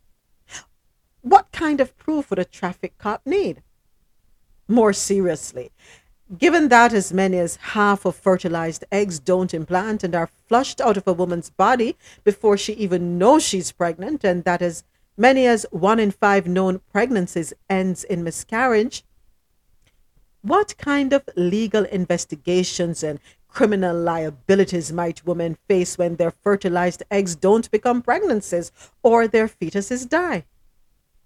When a child dies unexpectedly and inexplicably, the state routinely investigates. And if a parent did something that led to the child's death, they might be charged with murder or criminal neglect. Do we trust that states that have already criminalized women for having a miscarriage or using drugs while pregnant won't prosecute pregnant women who miscarry if they do something that research suggests could pose risk to a fetus? For example, smoking, being under or overweight, drinking several cups of coffee, eating deli meats, ordering a steak medium rare, sitting in a hot tub, or cleaning the cat's litter box. If a fertilized egg is deemed a person, America's mortality rate will immediately become the highest in the world. Suddenly, a majority of Americans will die before they are ever born. Imbuing a fertilized egg with full personhood rights would also put women's health at risk. Take ectopic pregnancies where the fertilized egg implants somewhere outside of the uterus, typically in the fallopian tube. These pregnancies will never turn into live births. Instead, they risk rupturing the fallopian tube as they grow, putting the pregnant woman's life at risk. There are a variety of treatments for ectopic pregnancies, but the most responsible ones remove or stop the pregnancy while preserving the woman's fertility. Establish a fertilized egg as a person, though, and it gets more complicated. Stopping an ectopic pregnancy from growing with a shot of methotrexate, for example, may no longer be on the table. Instead, the only option may be what some religious Catholic practitioners recommend. Treat the woman and the fertilized egg as two patients with equal rights, which means that you can't just remove a life-threatening ectopic pregnancy. You have to cut out a woman's entire fallopian tube and let the fertilized egg die as a result. According to the United States Conference of Catholic Bishops, in certain cases, such aggressive uterine cancer or ectopic pregnancy, it is morally licit to remove the threat to the mother's life by removing the cancerous uterus or by removing part or all of the fallopian tube where the child implanted, even though it is foreseeable that the child will die as an indirect and unintended effect of such surgery. What is not allowed under this theory of pro-life medicine is preserving a woman's fertility by simply removing the ectopic pregnancy. A pregnant woman diagnosed with, say, cervical cancer may not be allowed a full range of treatments and may not be allowed to end a pregnancy in order for her cancer to be treated most effectively. This isn't speculation. In 2012, a teenage girl in the Dominican Republic died from leukemia after being denied appropriate treatment because she was pregnant. Even in the U.S., Catholic hospitals have denied women the most appropriate care, instead compromising their health and risking their lives because they deemed a fetus, even one that was not going to survive, to be just as important or more important than the woman carrying it. Personhood and other laws that imbue a fertilized egg with the same rights and liberties as a born person would extend these ridiculous and dangerous policies far and wide, and could go further still. None of that seems worth a free ride in the HOV lane. And that was In My Opinion, courtesy of CNN, written by Jill Filipovich, and the views expressed by her are not those of Moments With Me Media, nor QMZ Radio, nor JahknoRadio.com. Coming up after the music break, we do have business and tech news and health and science news. Here's more from Aaliyah, and she's our hashtag WCW Woman Crush Wednesday artist for today. Hey yo, you know what a dog needs? Do you really know what a dog needs? A dog needs a girl. What? A dog needs a girl. Come on, not just any bug, but a real bug. That's gonna hold that dog down. Baby, I am what I am. I'm gonna be who I be. Everything from chasing the cat to on the tree. Let me see what I gotta see. Do what I gotta do. Dog for life, but keep it true. Every once in a while I break out the backyard to roam and get reckless, but I still know that home is home. And when I get there, I'ma sit there, take it up there, put my there. Do I handle my business? Yeah, I'ma run till I bust my gun and empty the clip. And if I come home, we gotta go, just give me the whip. I ain't got time for the lip, just open the fence. Let me go, I'll come back, I ain't got time to convince. Ever since I was a pup, I've been stuck with the street. Keep the heat, gotta eat. I pass in the week, if it's out there, I want it. All at one time, so when it's my time, I've done it. I know you kill for me, you die for me. I know you like to rip and run the streets, but I get nervous sometimes, too, baby. I can't help to think you might not make it home to eat. I barely sleep. Could you pick up a phone and call me at home and let me know you ain't in some heat? And don't go crying, you're grown. You know I'm looking out for you, 'cause you be looking out for me. Yo, you can go with your dog. You make this promise to me, you make it back in one piece. Say you can go with your dog. You make this promise to me, you make it back in one piece. Oh, you go bend in the law. You make this promise to me, you make it back in one piece. I know you up in it all. But you make this promise to me, you make it back in one piece. Peace, peace. Oh boy, I know you got to do what you do. You making moves, I'm making moves. I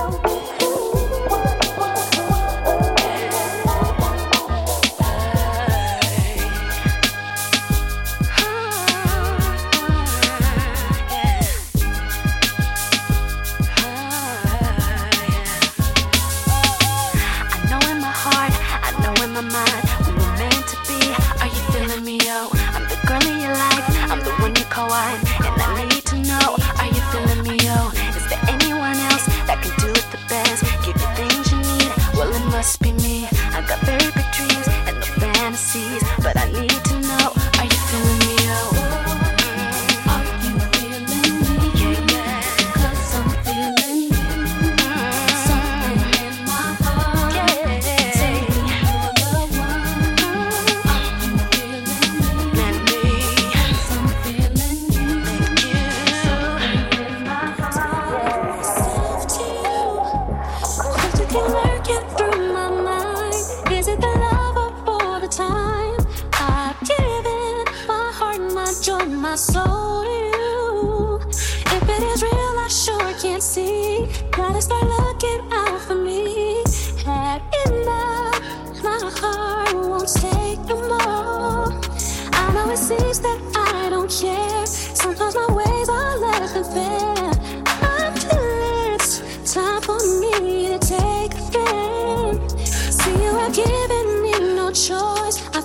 just exercise my voice and say this feeling, there's no drug that can compare.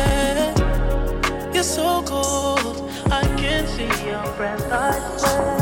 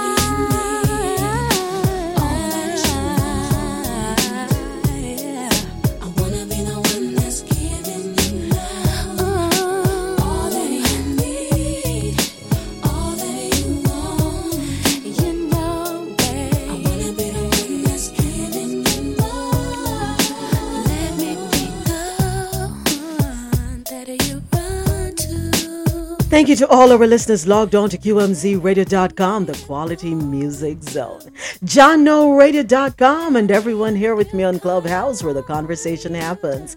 I'm Moments with Me, and you're listening to Coffee in Tow, World News on the Go every Monday through Friday, starting at 9 a.m. to 12 p.m. Eastern, where I read the news and we share our views. Don't forget to follow me on Twitter at Me Media Moments, on Instagram, Moments_with_me_media, and subscribe to the YouTube channel, Moments with Me Media. Like, share, comment, and click on that notification bell. It is hashtag WCW Woman Crush Wednesday, and our artiste for today is Aaliyah. For quality music while you work, easy listening, log on to QMZRadio.com. Makes that work day go by so much faster. My love is right here for you, and I'm down to give you every part of me. Can't you see all that you need? All that you want. Coming up right after this, we have business and tech news. Stay tuned. You know, all that you need. All that you need. You want. I wanna be the one that's giving you all that you need, all that you want. I wanna be the one that's giving you love, give you all the love you need. I wanna be the one that's giving you love. I wanna be the only all that you need.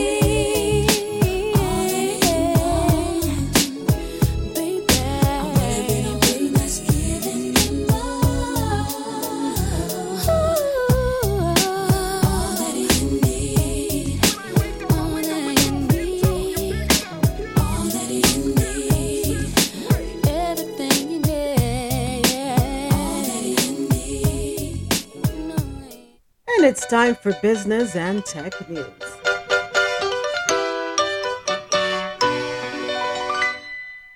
Starbucks is to close 16 stores, citing personal safety concerns. This story comes to us courtesy of CNN Business. Starbucks is planning to close 16 locations across various cities, citing safety concerns. After careful consideration, we're closing some stores in locations that have experienced a high volume of challenging incidents that make it unsafe to continue to operate, a spokesperson told CNN Business in an email. The stores are in Seattle, Los Angeles, Philadelphia, Washington, D.C., and Portland, Oregon. They will be closed by the end of July.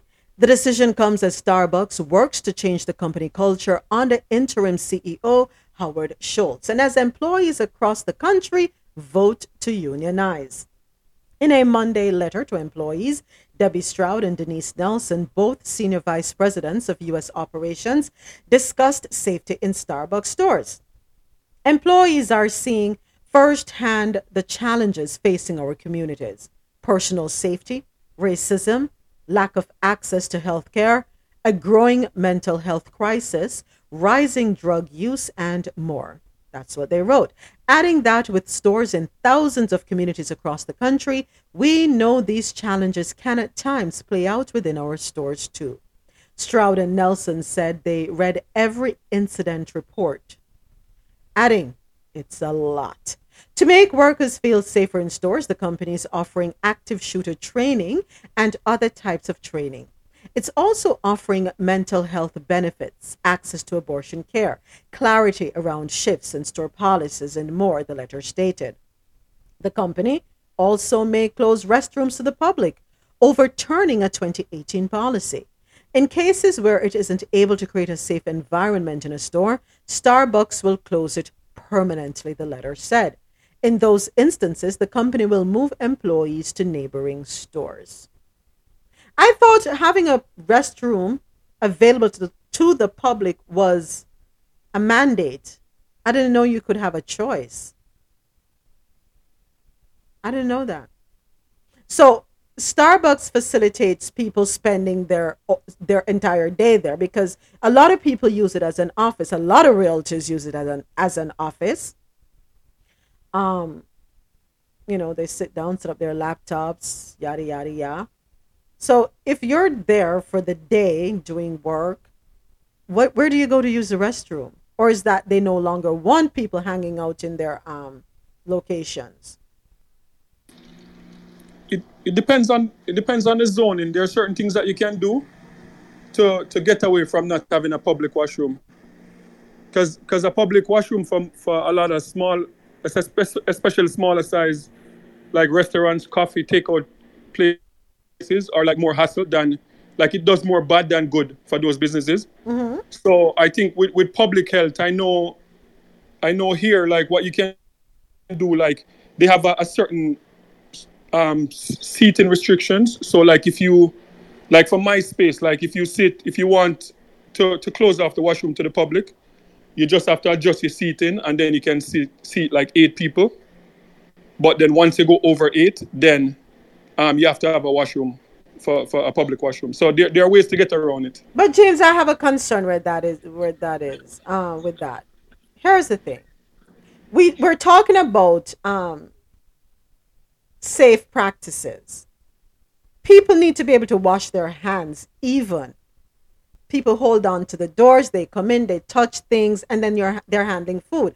And at some point, even though you may try your best, they touch something that you go and touch, and then you touch something else that's passed on to someone else. So there's a transfer of germs and bacteria, and possibly the transfer of germs. Sorry, right?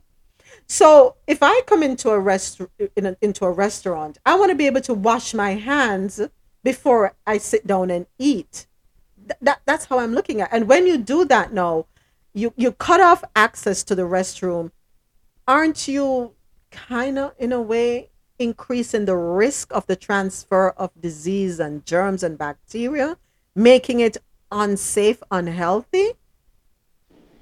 I think if they try to go, because a lot of coffee shops, some of the ones that I go to, like, a lot of them are like grab and go. Okay. So, like, I think if they try to make it more grab and go, but the challenge is because Starbucks is one of those places that people use as an office. So that would be a challenge. But if you try to make it more like a grab and go, then you can do that. Because, like, for me, like, my restaurant, one of the challenges that I've had, because, like, my washroom, I put a close sign on it. And I try to control it where, like, I can say to the person no, or I can say yes. Because I've been having issues over the years with, you know, especially people that are not patrons come in and use the washroom. And then when you go down there, you find drugs, you find needles, you find all type of stuff. Okay. So that's one of the challenges with a lot of the small, because people just, like, I had an incident where this lady went down there and used drug and passed out there for like an hour. So that's when I made the decision that, nope, like, I'm going to control it because, you know, like in major cities, like, people are using a lot of needles and stuff like that now. So yeah. I think it's more of a challenge than, like, you'd have to be inside the business to realize how much of a challenge it is. Mm-hmm. So I think I can see, like, restaurants who want to close because, well, most of the restaurants here, you can't just walk in and use the washroom anyway. They have a key and you have to purchase something or whatever, and they try to control it because of that reason. Okay.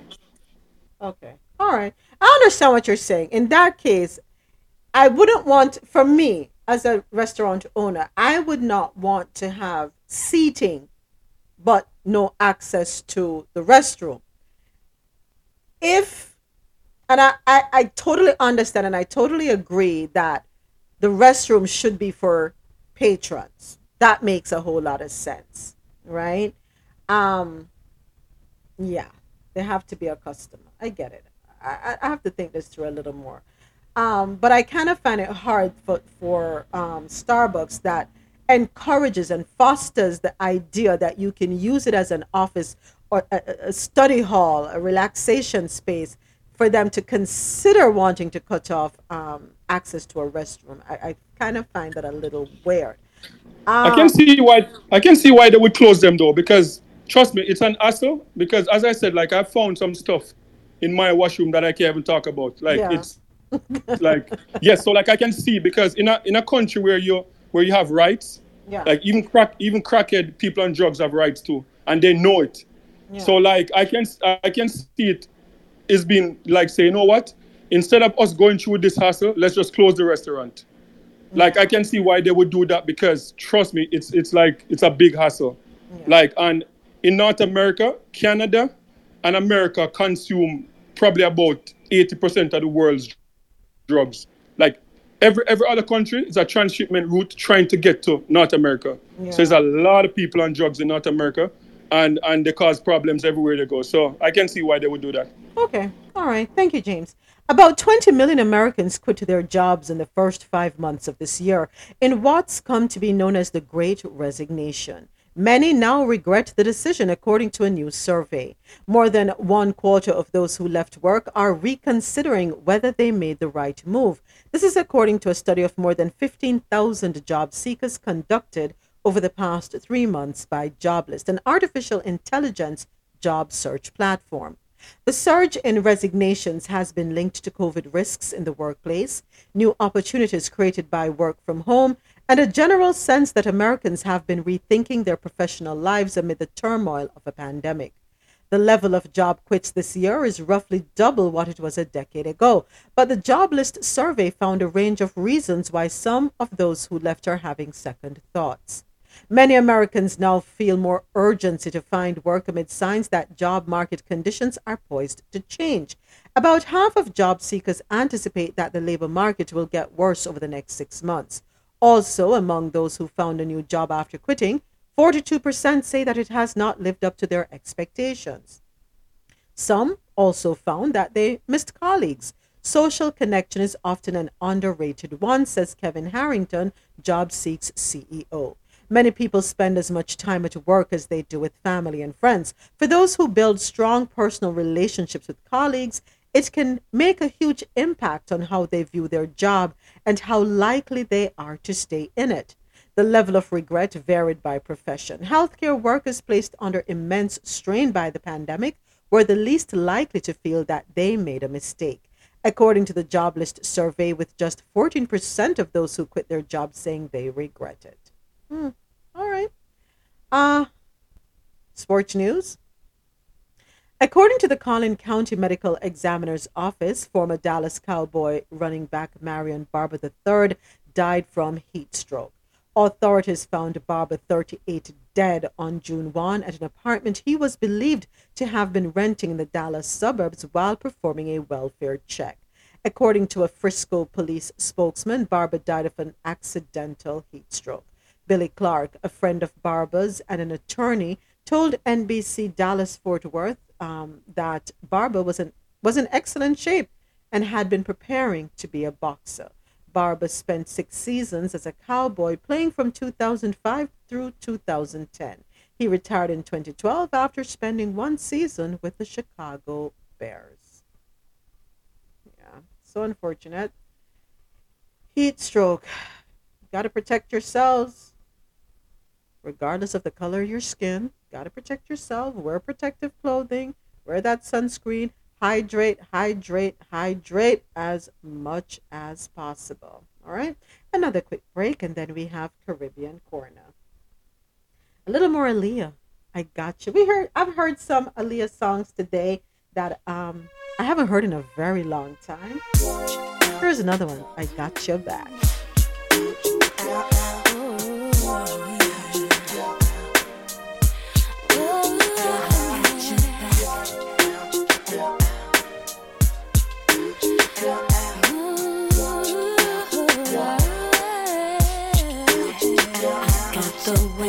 Always wonder how I keep my man. They've been trying for so long and still don't understand. It's not the things I say, it's the way I say it that keeps them locked down. Nowhere to go, and on top of that, I let them know I'm down.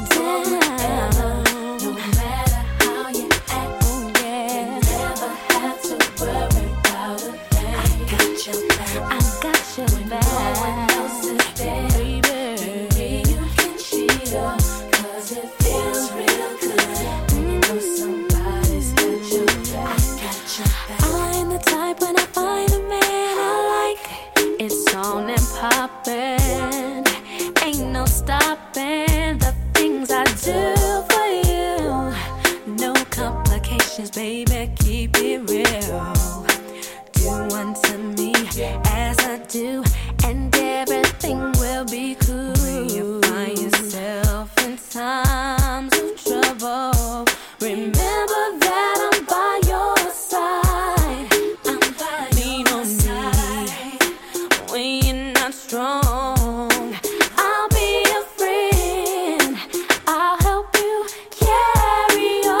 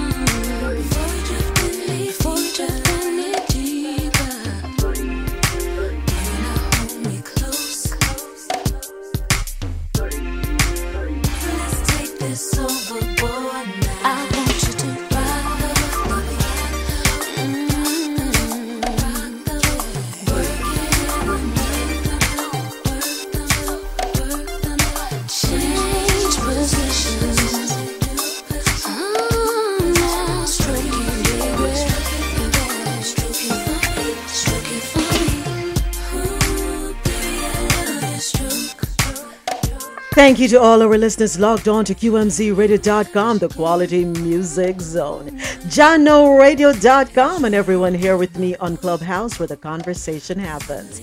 I'm Moments with Me, and you're listening to Coffee in Toe, World News on the Go, every Monday through Friday, starting at 9 a.m. to 12 p.m. Eastern, where I read the news and we share our views.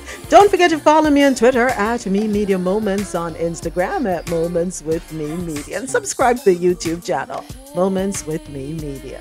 Today's hashtag WCW Woman Crush Wednesday, and we are playing the songs of Aaliyah. This is one of my favorite songs, Rock the Boat.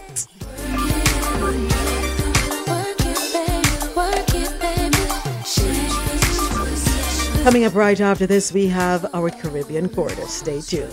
I want you to ride.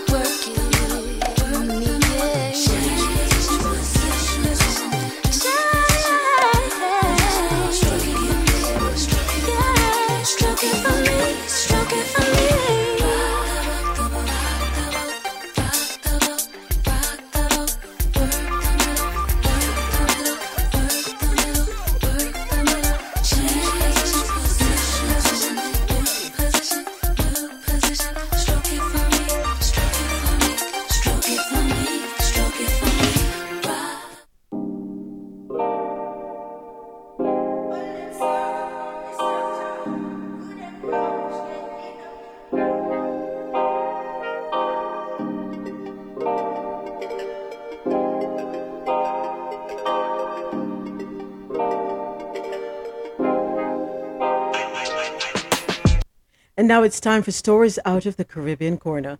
Barbados beckons the Caribbean for ultimate crop over experience. The Caribbean has long been an important market for Barbados, especially when it comes to the country's festivals.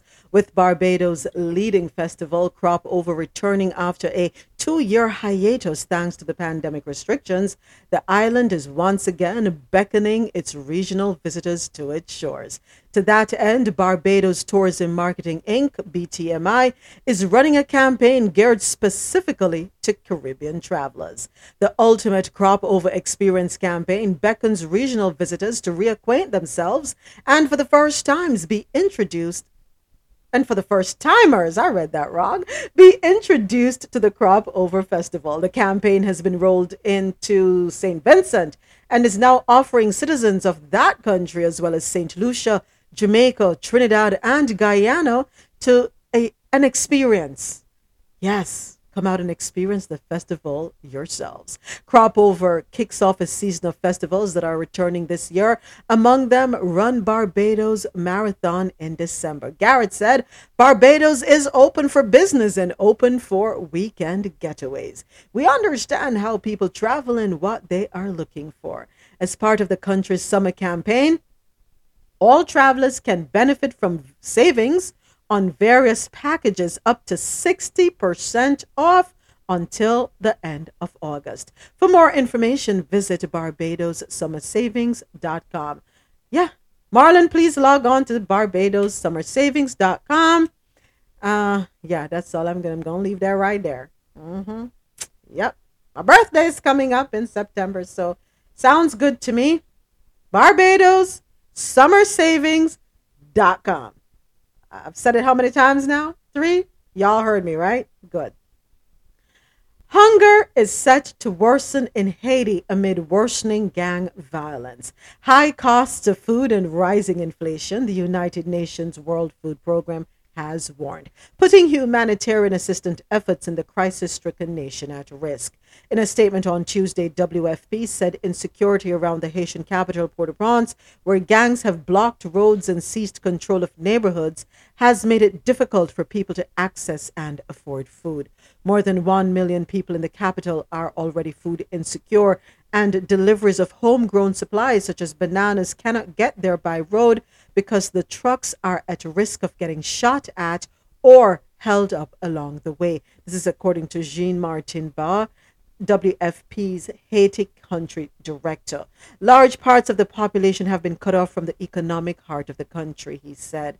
Armed gangs have also blocked the road leading to Haiti's southern peninsula, cutting 3.8 million people living in the southern departments off from Port-au-Prince.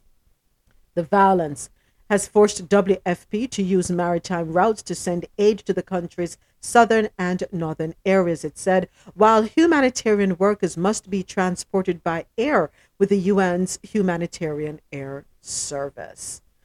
Wow.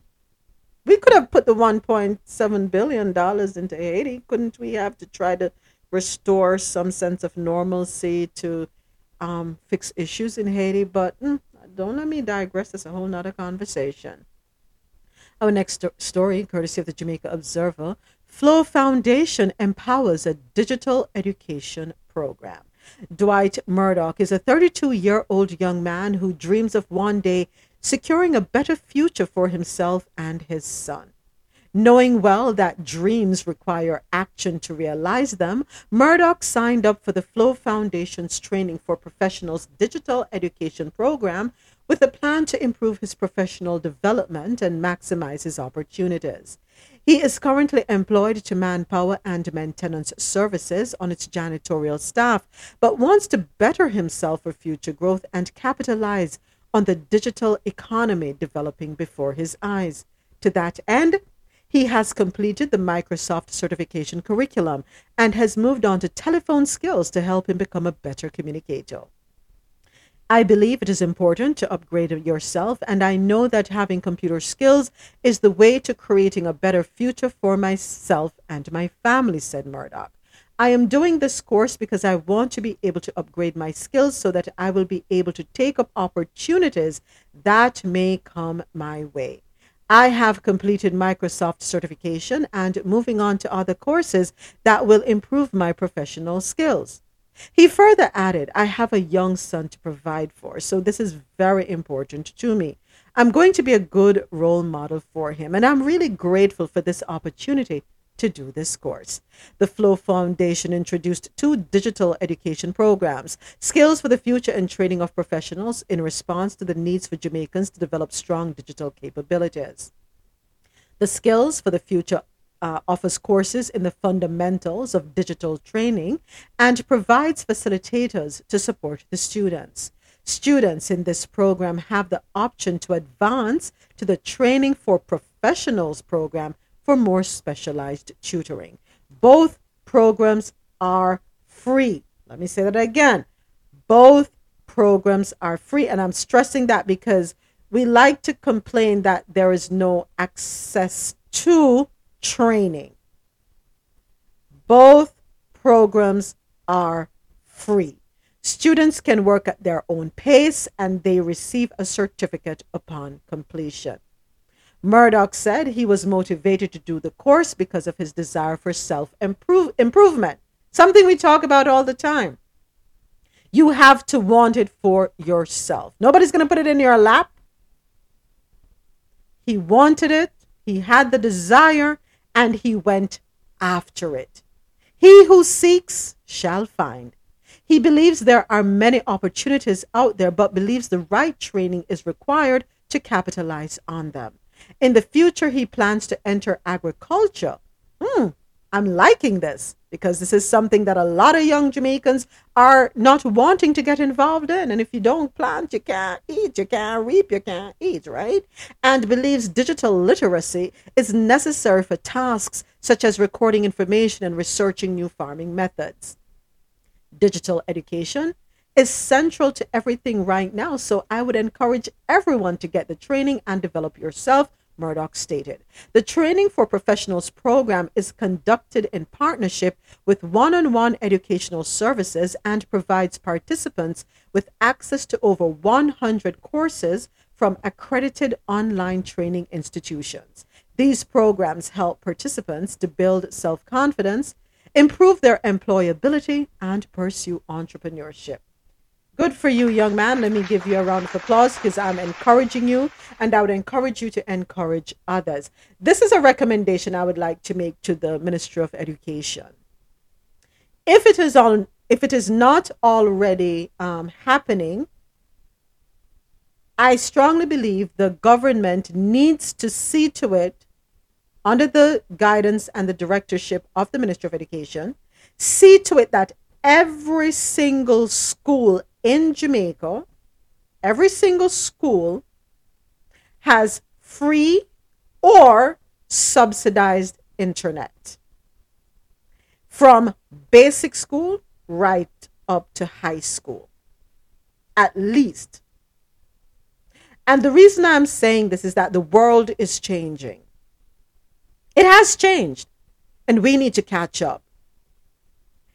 The access to the internet should not be a luxury.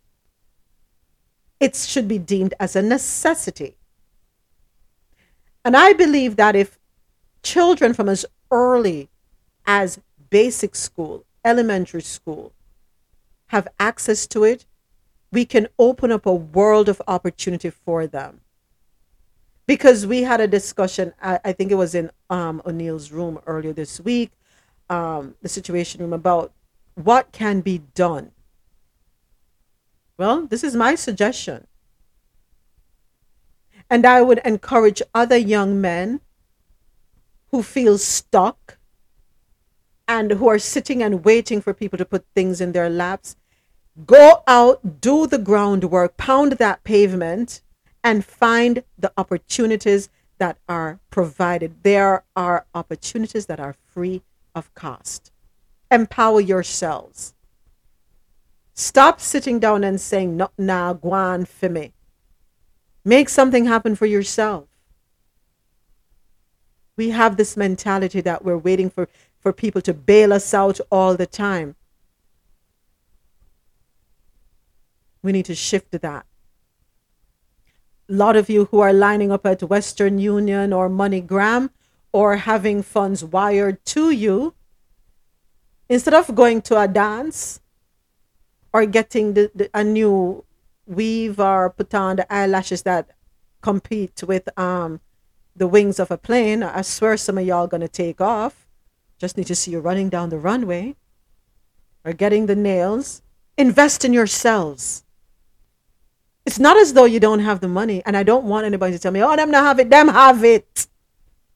Them have it. Them have it. I've seen the lines, I've heard about the lines. Them have it. It's just that they don't want to use it to invest in themselves. If somebody, and some of them, believe you me, know how to hustle the phones, use the phones. They call Auntie Pat, Sister Lana, Brother James, my friend Betty. And by the time they finish the call, some of them probably get a good $500 US, some $1,000 US by the time they hustle out everybody for the month, right? Yeah, they hustle everybody out. And here is something I want Jamaicans who are aspiring to go abroad, or those who have got the opportunity to come abroad, stop telling people, don't worry yourself, man, I'm going to look after you, you know. I'm going to send back things for you. Stop doing that. And here's why I'm saying stop doing it. Because the people you're telling that, they're doing the very thing. They're going to sit down and wait for you to turn around and mind them. Because you promised them that you're going to make it to the streets that are lined with gold and trees with dollars hanging off, that you're going to just pick and send to them. And then you get here and you're bit slapped in your face. When the bills start, hit your left, right, and center. You want a weekend off and you can't get the weekend off. Sometimes you have to take up 2-3 job. You have to find every side hustle in the world to be able to survive. Because after 2 weeks, the Jamaicans that are putting you up start, the smile turns into a frown. I can't maintain you anymore, you know. My light bill, I can't manage it anymore. You need to go find your own place to live. And then you have to move out and you find your own place to live and you are stomped because now you have to come for that $2,000 for the rent. Then you have to get a vehicle. You don't have the cash to buy a vehicle, all right? So you have to take out vehicle payments and you have to pay insurance to be able to put the vehicle on the road. You have your light bill, phone bill, and the bills, and then you can't send the money home. And what happens to the people at home? Them start cuss you. Lord, the girl gone a foreign and she just forget about we saw. Now she did tell us say when she reach a foreign, she go send back things for it. So what the things them there? And then you're trying to scramble things together. You find yourself going to the Salvation Army or Goodwill or to food banks to try and put a barrel together to take shame out of your eye. And then you send it down and the people them no want it. Them say, oh yeah, send this, come give. Where the name brand things them there. Me not beard with this Irish Spring me want. And where them I go with them Dollar Tree things. No, do better. You're there foreign. Do better. That's the mentality. And we create that mentality within them. I'm not saying you can't help. But stop encouraging them to sit by the wayside and wait for you to look after them while you bust your ass in. For the people who live up north, I don't know how y'all do it. How many feet of snow and you still I forgot the people that work. And everybody at home sit down waiting. I go Western Union this week and go collect my money. I'm hair I for do. Nails I for do. I forget new outfit. I forgot it. Dance while I keep this weekend. Yes.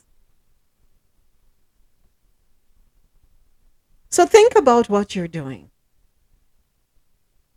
How you're truly investing in your country, in your people. How are you truly making them want to do better? Say, hey, find a course, I'll pay for the course, and you go. Do that instead. Hold them to a higher standard.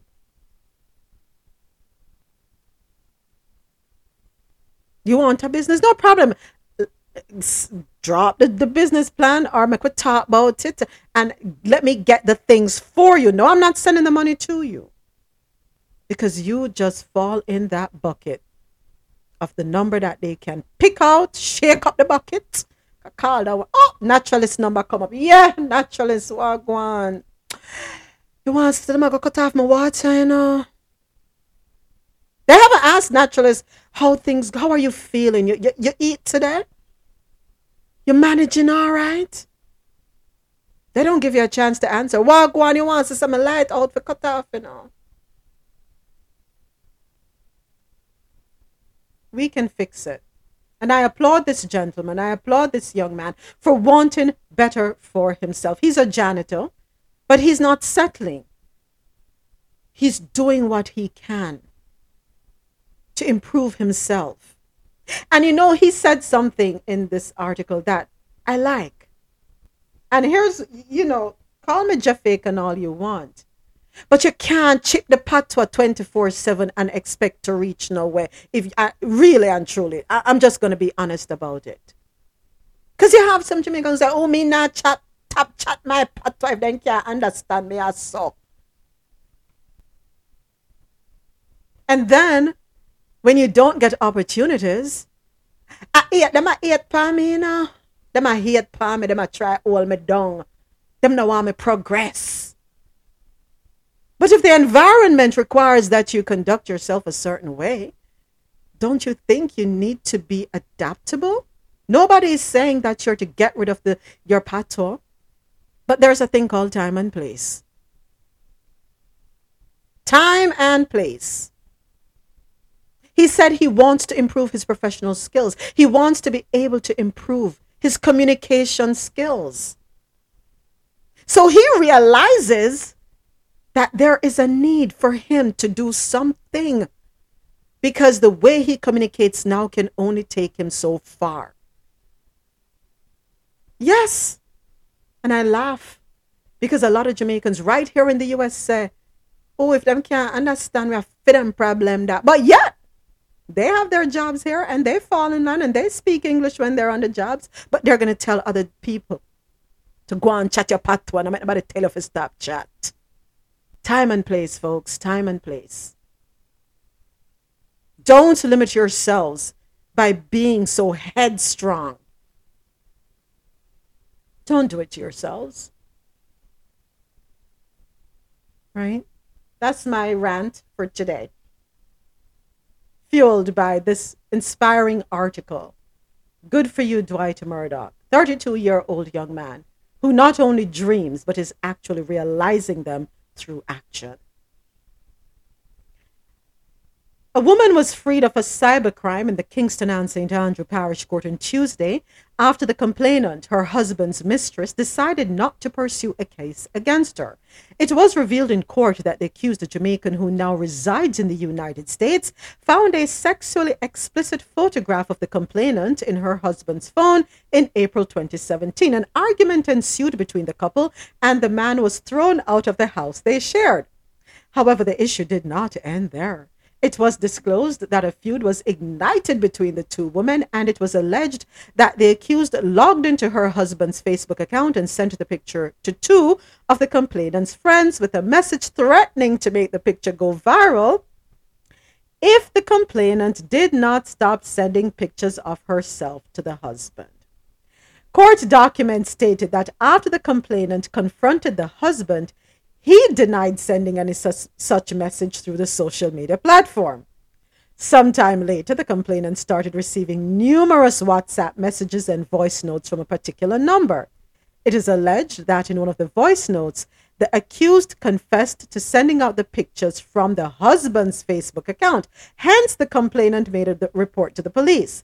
That is what the court was told by the prosecution, who confirmed that the number belongs to the one accused listed on file. It was also disclosed in court that the police's cybercrime department was in possession of a voice note in which the accused admitted to sending the photograph by way of her husband's social media account. The wife was later charged with the use of a computer for malicious communication under Section 9 of the Cybercrimes Act. However, the accused woman's attorney said the matter arose out of a civil case back in 2017 when the complainant allegedly wore a number of the wife's clothes, which were left at the house she lived in Jamaica with her husband before migrating to the U.S. The wife reportedly sued the complainant because, according to the lawyer, she didn't want those clothing. The wife's attorney said the civil case was settled and the complainant paid the stipulated amount. He also asked the judge to allow his client to travel back to the U.S. as she's scheduled to leave the island today. While the judge, Maxine Dennis McPherson, was very clear that she's not inclined to give the accused woman permission to travel, she also asked both ladies if they wished to discuss the issues they have and come to a resolution. They both agreed. What I'm understanding from this is that there is an underlying issue. The animosity between the two females was that dealt with in the civil court. Let me ask you something. Really? And this was at the court for in Jamaica, no? But what's his name? The man, the husband. You careless and worthless. You're going to have your side chick come to the house and wear your wife's clothing? Really? If you can't afford side chick, don't take up side chick. Because side chick costs more than wife. If you cannot afford a side chick, do not take up side chick on your head. Please don't do it. Side chick is not for everybody. Your pocket are for long and deep for side chick. Don't do it. And then you're going to waste the court's time. And ladies, your problem is not with each other. Your problem is with the man, if you ask me. I don't know why you're taking the other woman to court. That don't make no sense. The problem is the man, not her. And I'm going to tell you this. The wife, you live a foreign. You can't control what the man going to do down there. Sad to say, but it is the truth. You cannot control what the man do down there. You is in foreign. Right? But this really didn't really need to go to court. To me, this is a waste of the court's time. If I were the judge, I would have thrown them all out of the court. Don't waste my time. As a matter of fact, I should charge all three of you for coming in front of me with this foolishness. Husbands, don't take up side chicks if you can't afford them to give them their own wardrobes. Let that be a lesson. In our story out of Latin America, Mexican President Andres Manuel López Obrador agreed to spend $1.5 billion over the next 2 years to improve smart border technology during meetings Tuesday with President Joe Biden, a move the White House says shows neighborly cooperation succeeding where Trump administration vows to wall off the border and have Mexico pay for it. That never happened. We know how that went. I think Obrador...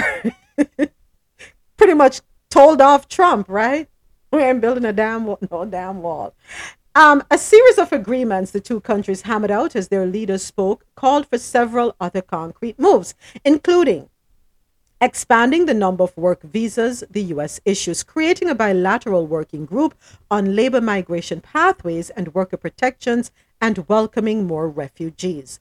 Both also pledged to continue joint patrols from Mexico and Guatemala to hunt human smugglers along their shared border. But the Biden administration hailed securing border funding from Mexico years after failed attempts by Donald Trump. All right, so something came out of that. The Biden administration extends TPS protection for Venezuelans. The United States has extended temporary protected status for Venezuela for an additional 18 months, shielding Venezuelans residing in the U.S. as of early March 2021 from potential deportation. In a statement on Monday, U.S. Secretary of Homeland Security Alejandro Mayorkas said that Venezuelans in the country as of March 8 last year would be eligible to apply. Mayorkas said the move was one of many ways the Biden administration is providing humanitarian support to Venezuelans at home and abroad. TPS is a designation that allows the U.S. government to shield foreign nationals already in the country from deportation when it is deemed not safe for them to return to their home countries due to armed conflict, natural disaster, or other temporary conditions.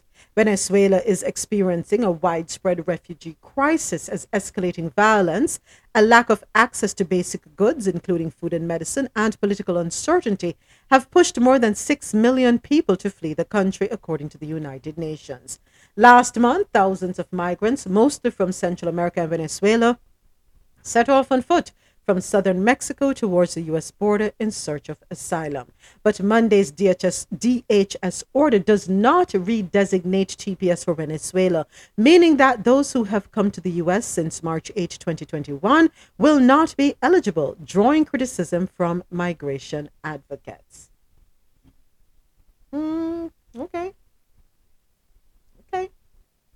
All right. No comment on that. Are we working? You know what? I'm commenting. Are we working with Venezuela or are we not working with Venezuela? What are we doing? I feel like we're in a tango with Venezuela. That's how it feels to me. I don't know. Sit down with Venezuela, please. Yes, I appreciate you're doing the TPS for the people who are here. I hope it's being done for everyone. That's all I'm going to say. Not going to put any wood in the fire, but I hope it's being done for everyone. But sit down with the Venezuelan leader that's in power, not the one you think is in power, the one that's actually in power, right? Do that. Yeah. It's time for another quick break. When we return, it is Believe It or Not Stories, followed by entertainment news. Here is Aaliyah, or hashtag WCW artist.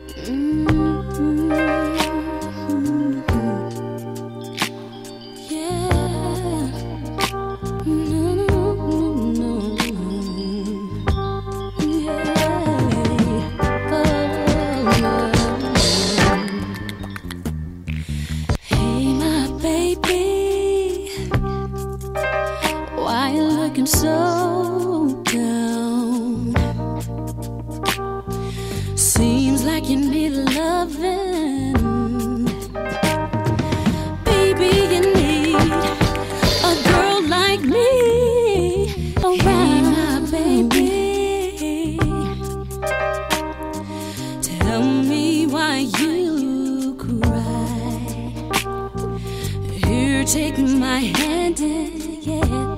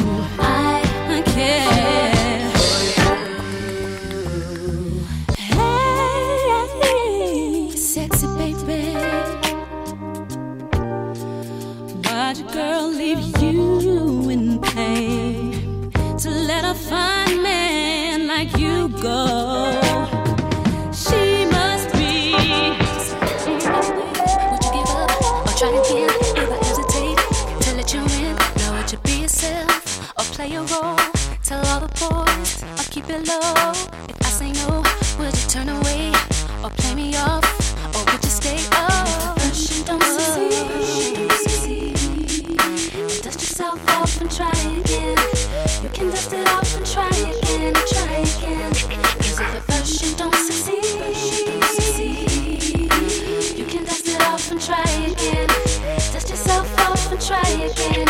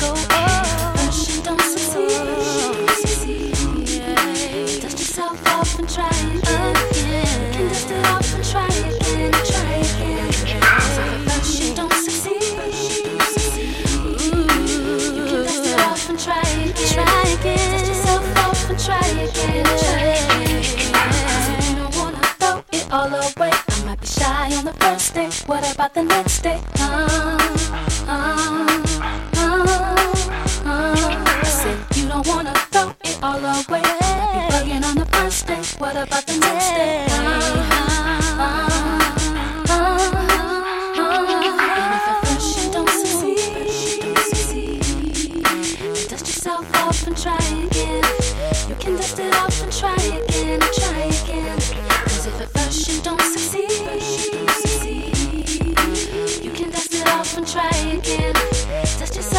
and try again. Thank you to all our listeners logged on to QMZRadio.com, the Quality Music Zone, and JahknoRadio.com, and of course everyone here with me on Clubhouse, where the conversation happens. I'm Moments with Me. You're listening to Coffee in Tow, world news on the go every Monday through Friday, starting at 9 a.m. to 12 p.m. Eastern, where I read the news and we share our views. Don't forget to download the Jahkno Radio app, JAHKNO, available in your Apple and Google Play stores. Take us on the go. Also, for music while you work, it's QMZRadio.com, the Quality Music Zone. Today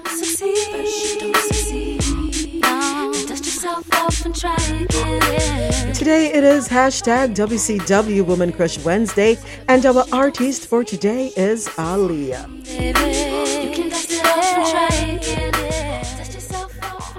I like this song for one reason. Dust yourself off and try again.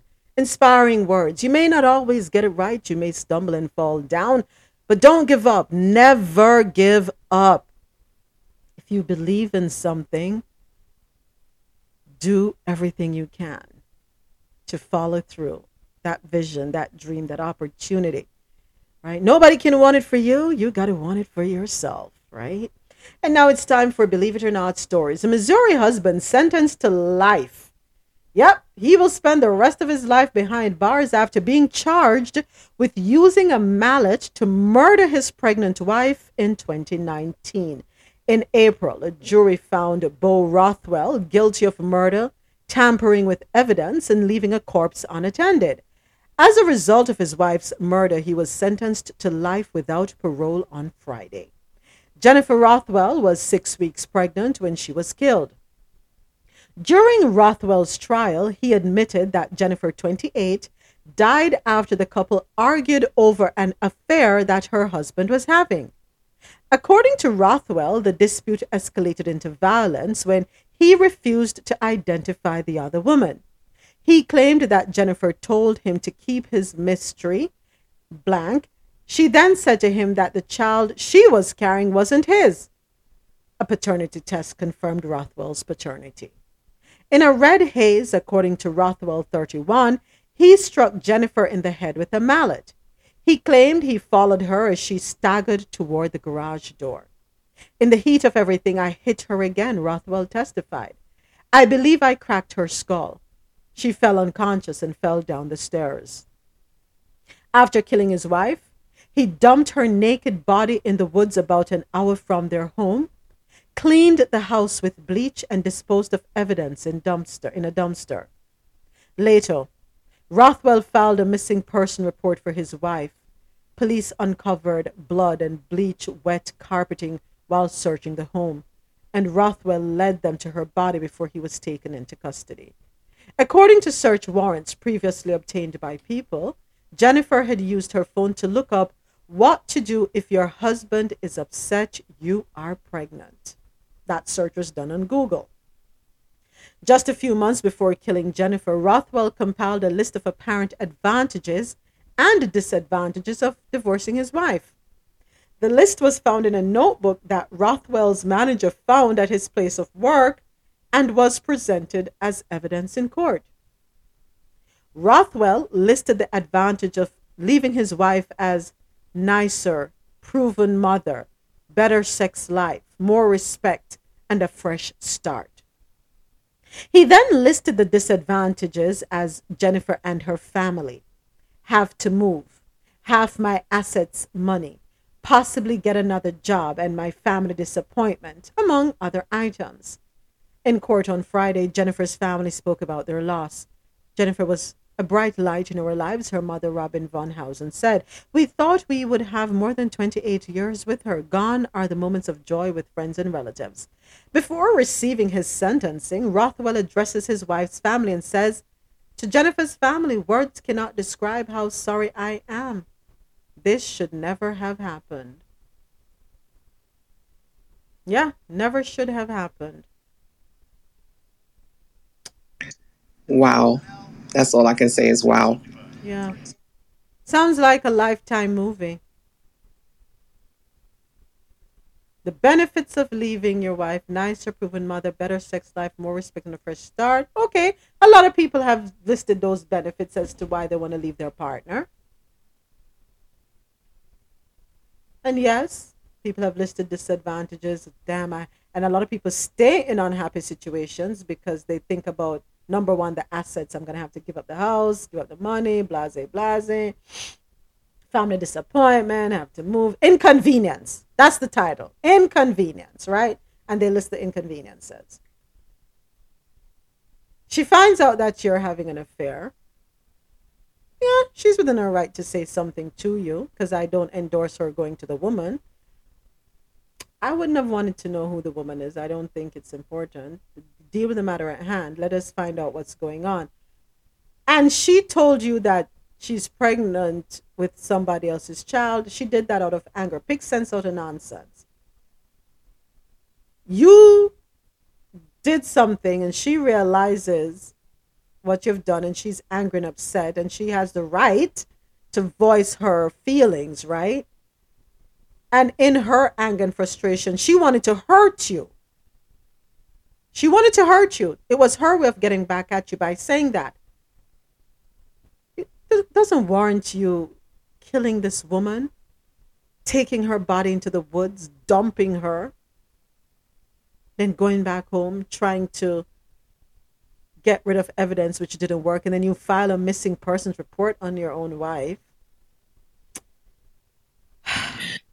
Moments. Can you hear me? Yeah, loud and clear, Javette. Yeah, go right ahead. So the whole thing is unfortunately a tragic event, but I just think as a woman, right, you kind of know certain things that is going to really upset your man. Yeah. You just kind of know that, right? So I'm not faulting her for what she said, but I don't think I would have said that because people can snap. You got to think about what's coming out of your mouth, men and women, because people can snap. They have a show called Snap for the women that happened to. Yeah, yeah. Okay? So it's just a tragedy all the way around. It's just a tragedy. Indeed, a tragedy.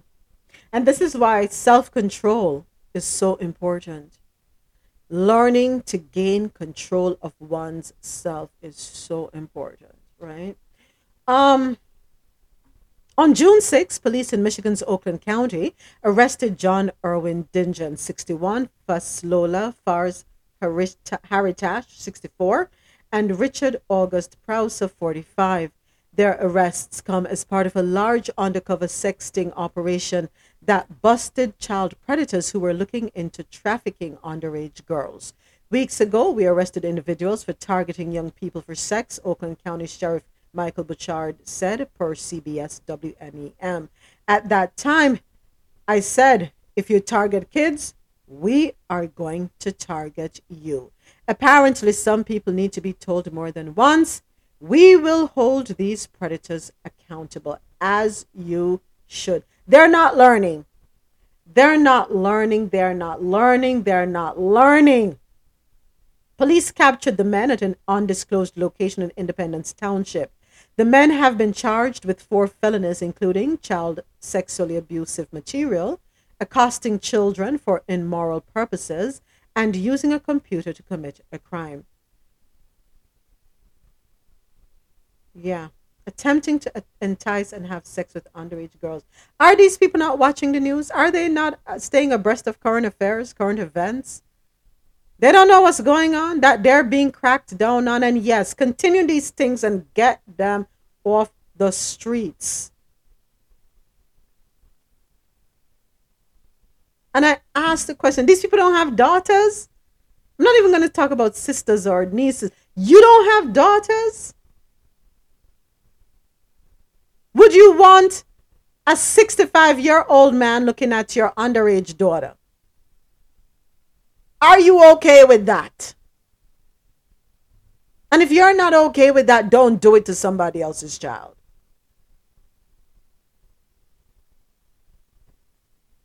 to traffic these children, which is turning them into sex slaves. Yes, keep the stings going, because they're not learning. Everybody thinks, oh, it won't happen to me. Republican Arizona Governor Doug Ducey is making it harder for citizens to hold police accountable by banning residents from recording video within 8 feet of officers. Ducey signed the legislation on Sunday prohibiting people from filming police activity at a close distance. Anyone who disobeys this new law will face up to 30 days in jail, a year of probation, and $500 in fines. Officers are required to warn anyone filming before they are punished.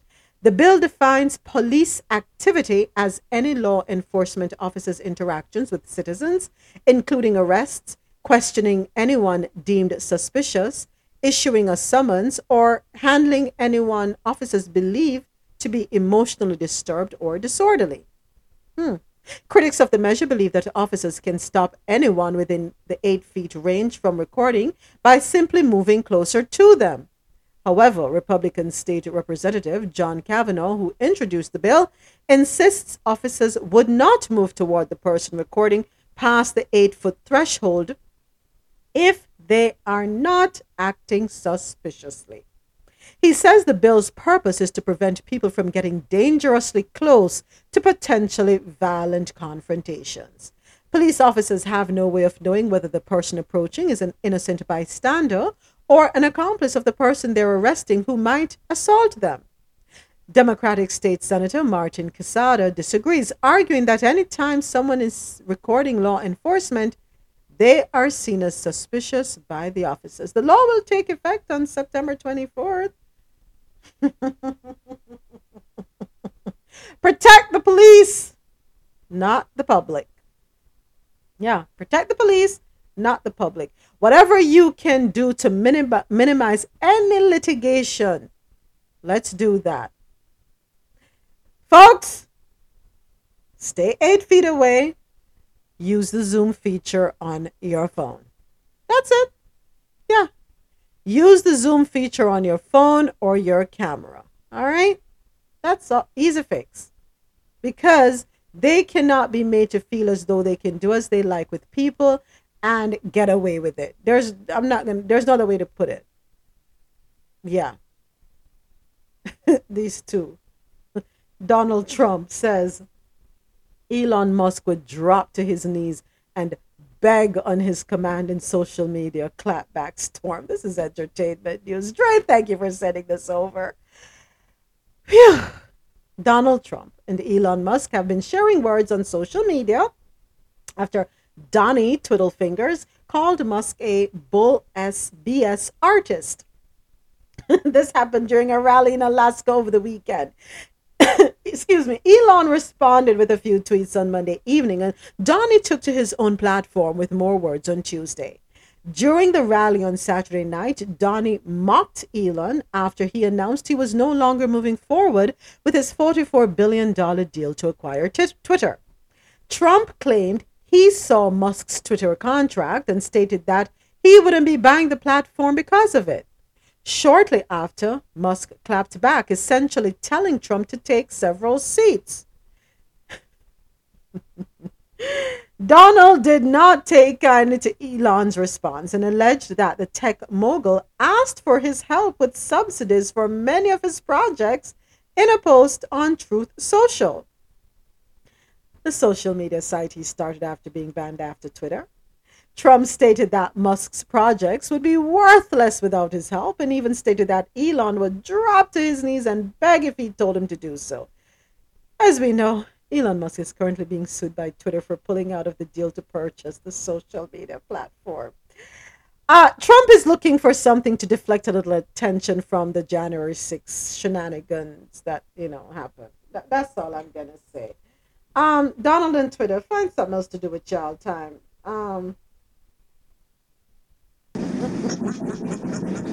No moments. I'm here for this one. James. Yeah, like the Clash of the Titans. Like, I'm ready to grab my popcorn and sit down and watch it unfold.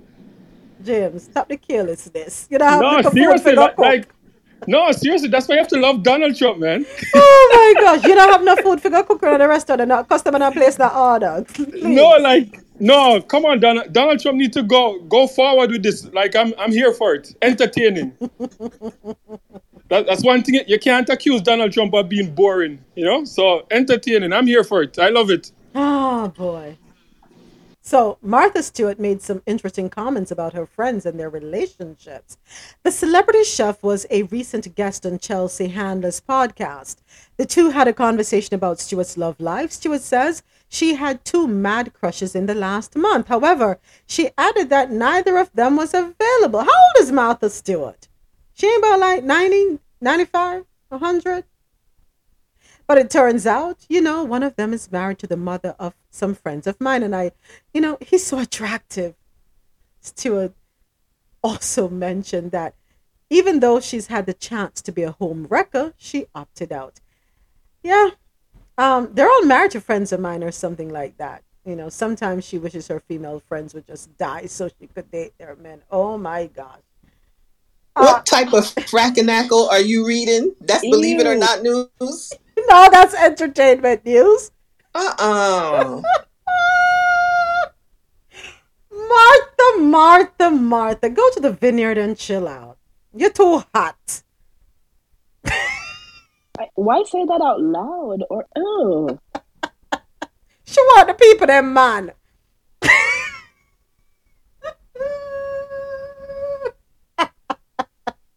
How old is Martha? Isn't she like, Is she 80 something now? 70 something? Martha, want the people that bad. I'm here for Martha too. Go, Martha.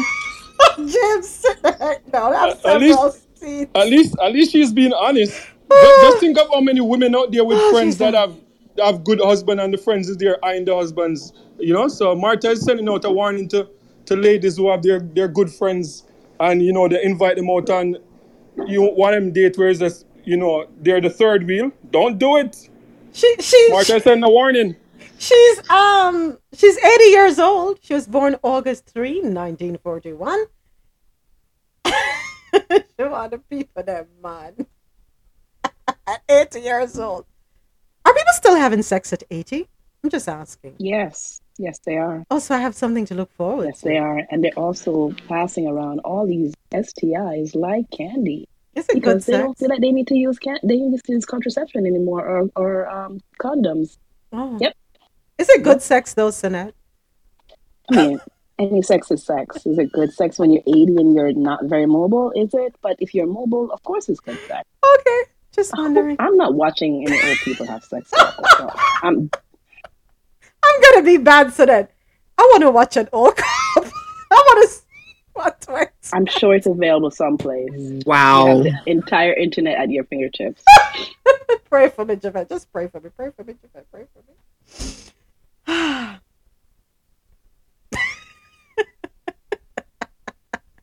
But yeah, me too. Did you hear this one? Nick Cannon says he will never have a love like he did with Mariah Carey. Confirms he'd rekindle a romantic relationship if the opportunity was there. Anybody who is with Nick Cannon right now, just leave him. Because he's telling you right out that I will never love you the way I would love Mariah. Right? All these women that have these children for him, how do they feel hearing him say this? He said that many times. This is not the first time I've heard that statement made from him. He said it so many times. It's becoming like, ad nauseum is the term. Yeah.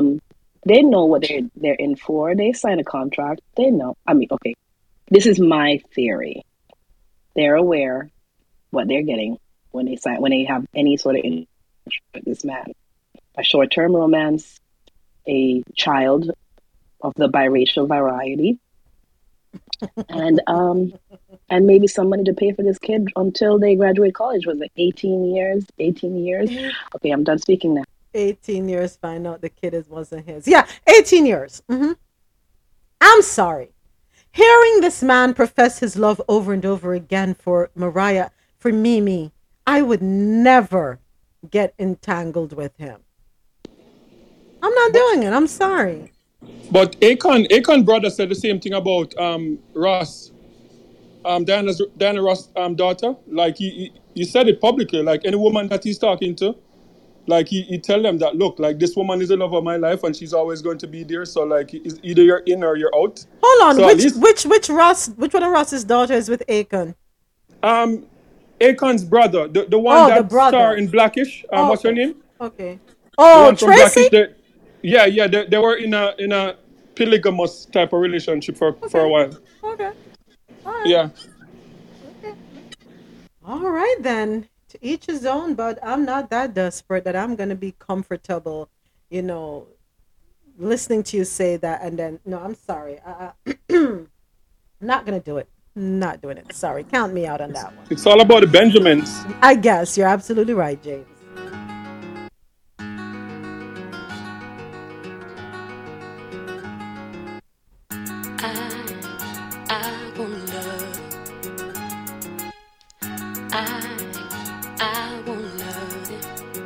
Baby, ever since I found you, seems like every day I've been happy.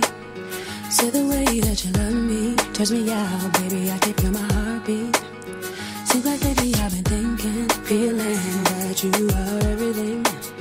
Seems like more and more I'm hoping that you will be all I need, all I need.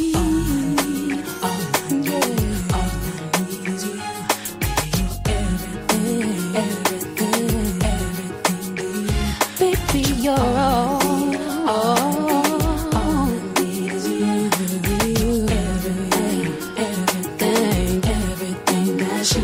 In just a moment with me. Don't save your best for when you think the material calls for it. Always bring your full potential to every take and be on top of your job or they will replace you. In the words of Gabrielle Union, whether it's a job or your own business, stay on top of your game, folks, because they will take their business elsewhere. All right? Do you. Thank you to all the listeners who logged on to QMZRadio.com and JahknoRadio.com and everyone here with me on Clubhouse where the conversation happens. I'm Moments With Me and you were listening to Coffee Into World News on the Go every Monday through Friday starting at 9 a.m. to 12 p.m. Eastern where I read the news and we share our reviews. Nobody but you. Here at Coffee and Toe, it's always great conversation, shared views, varying opinions, and interesting perspectives, and always learning something too. Don't forget to follow me on Twitter at MeMediaMoments, on Instagram, Moments With Me Media, and subscribe to the YouTube channel, Moments With Me Media. Like, share, comment, and click on that notification bell. Download the Jahkno Radio app, JAHKNO, available in your Apple and Google Play stores. Here's my page and number, won't you get with. For music while you work or play, take you through your day, log on to QMZRadio.com, the Quality Music Zone.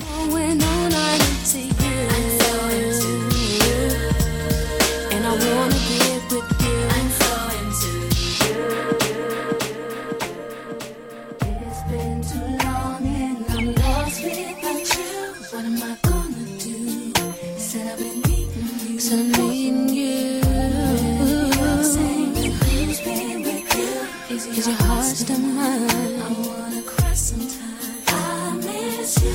Off to college, yes you ran away. Straight from high school, you up and left me. We were close friends, also lovers. Did everything for one another. Now you're gone and I'm lost. To my listeners on QMZRadio.com and JahknoRadio.com. Whatever you do, wherever you go, please be safe. Thank you so much for logging on and tuning in. Calling for you, 'cause it's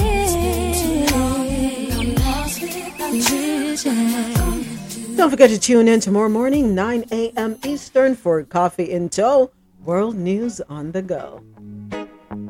Ladies and gentlemen, thank you. Thanks for listening. Thank you for listening. Thank you for tuning in to Jahkno Radio. Jahkno Radio. We are online 24/7. We hope you enjoyed the show. Bye bye.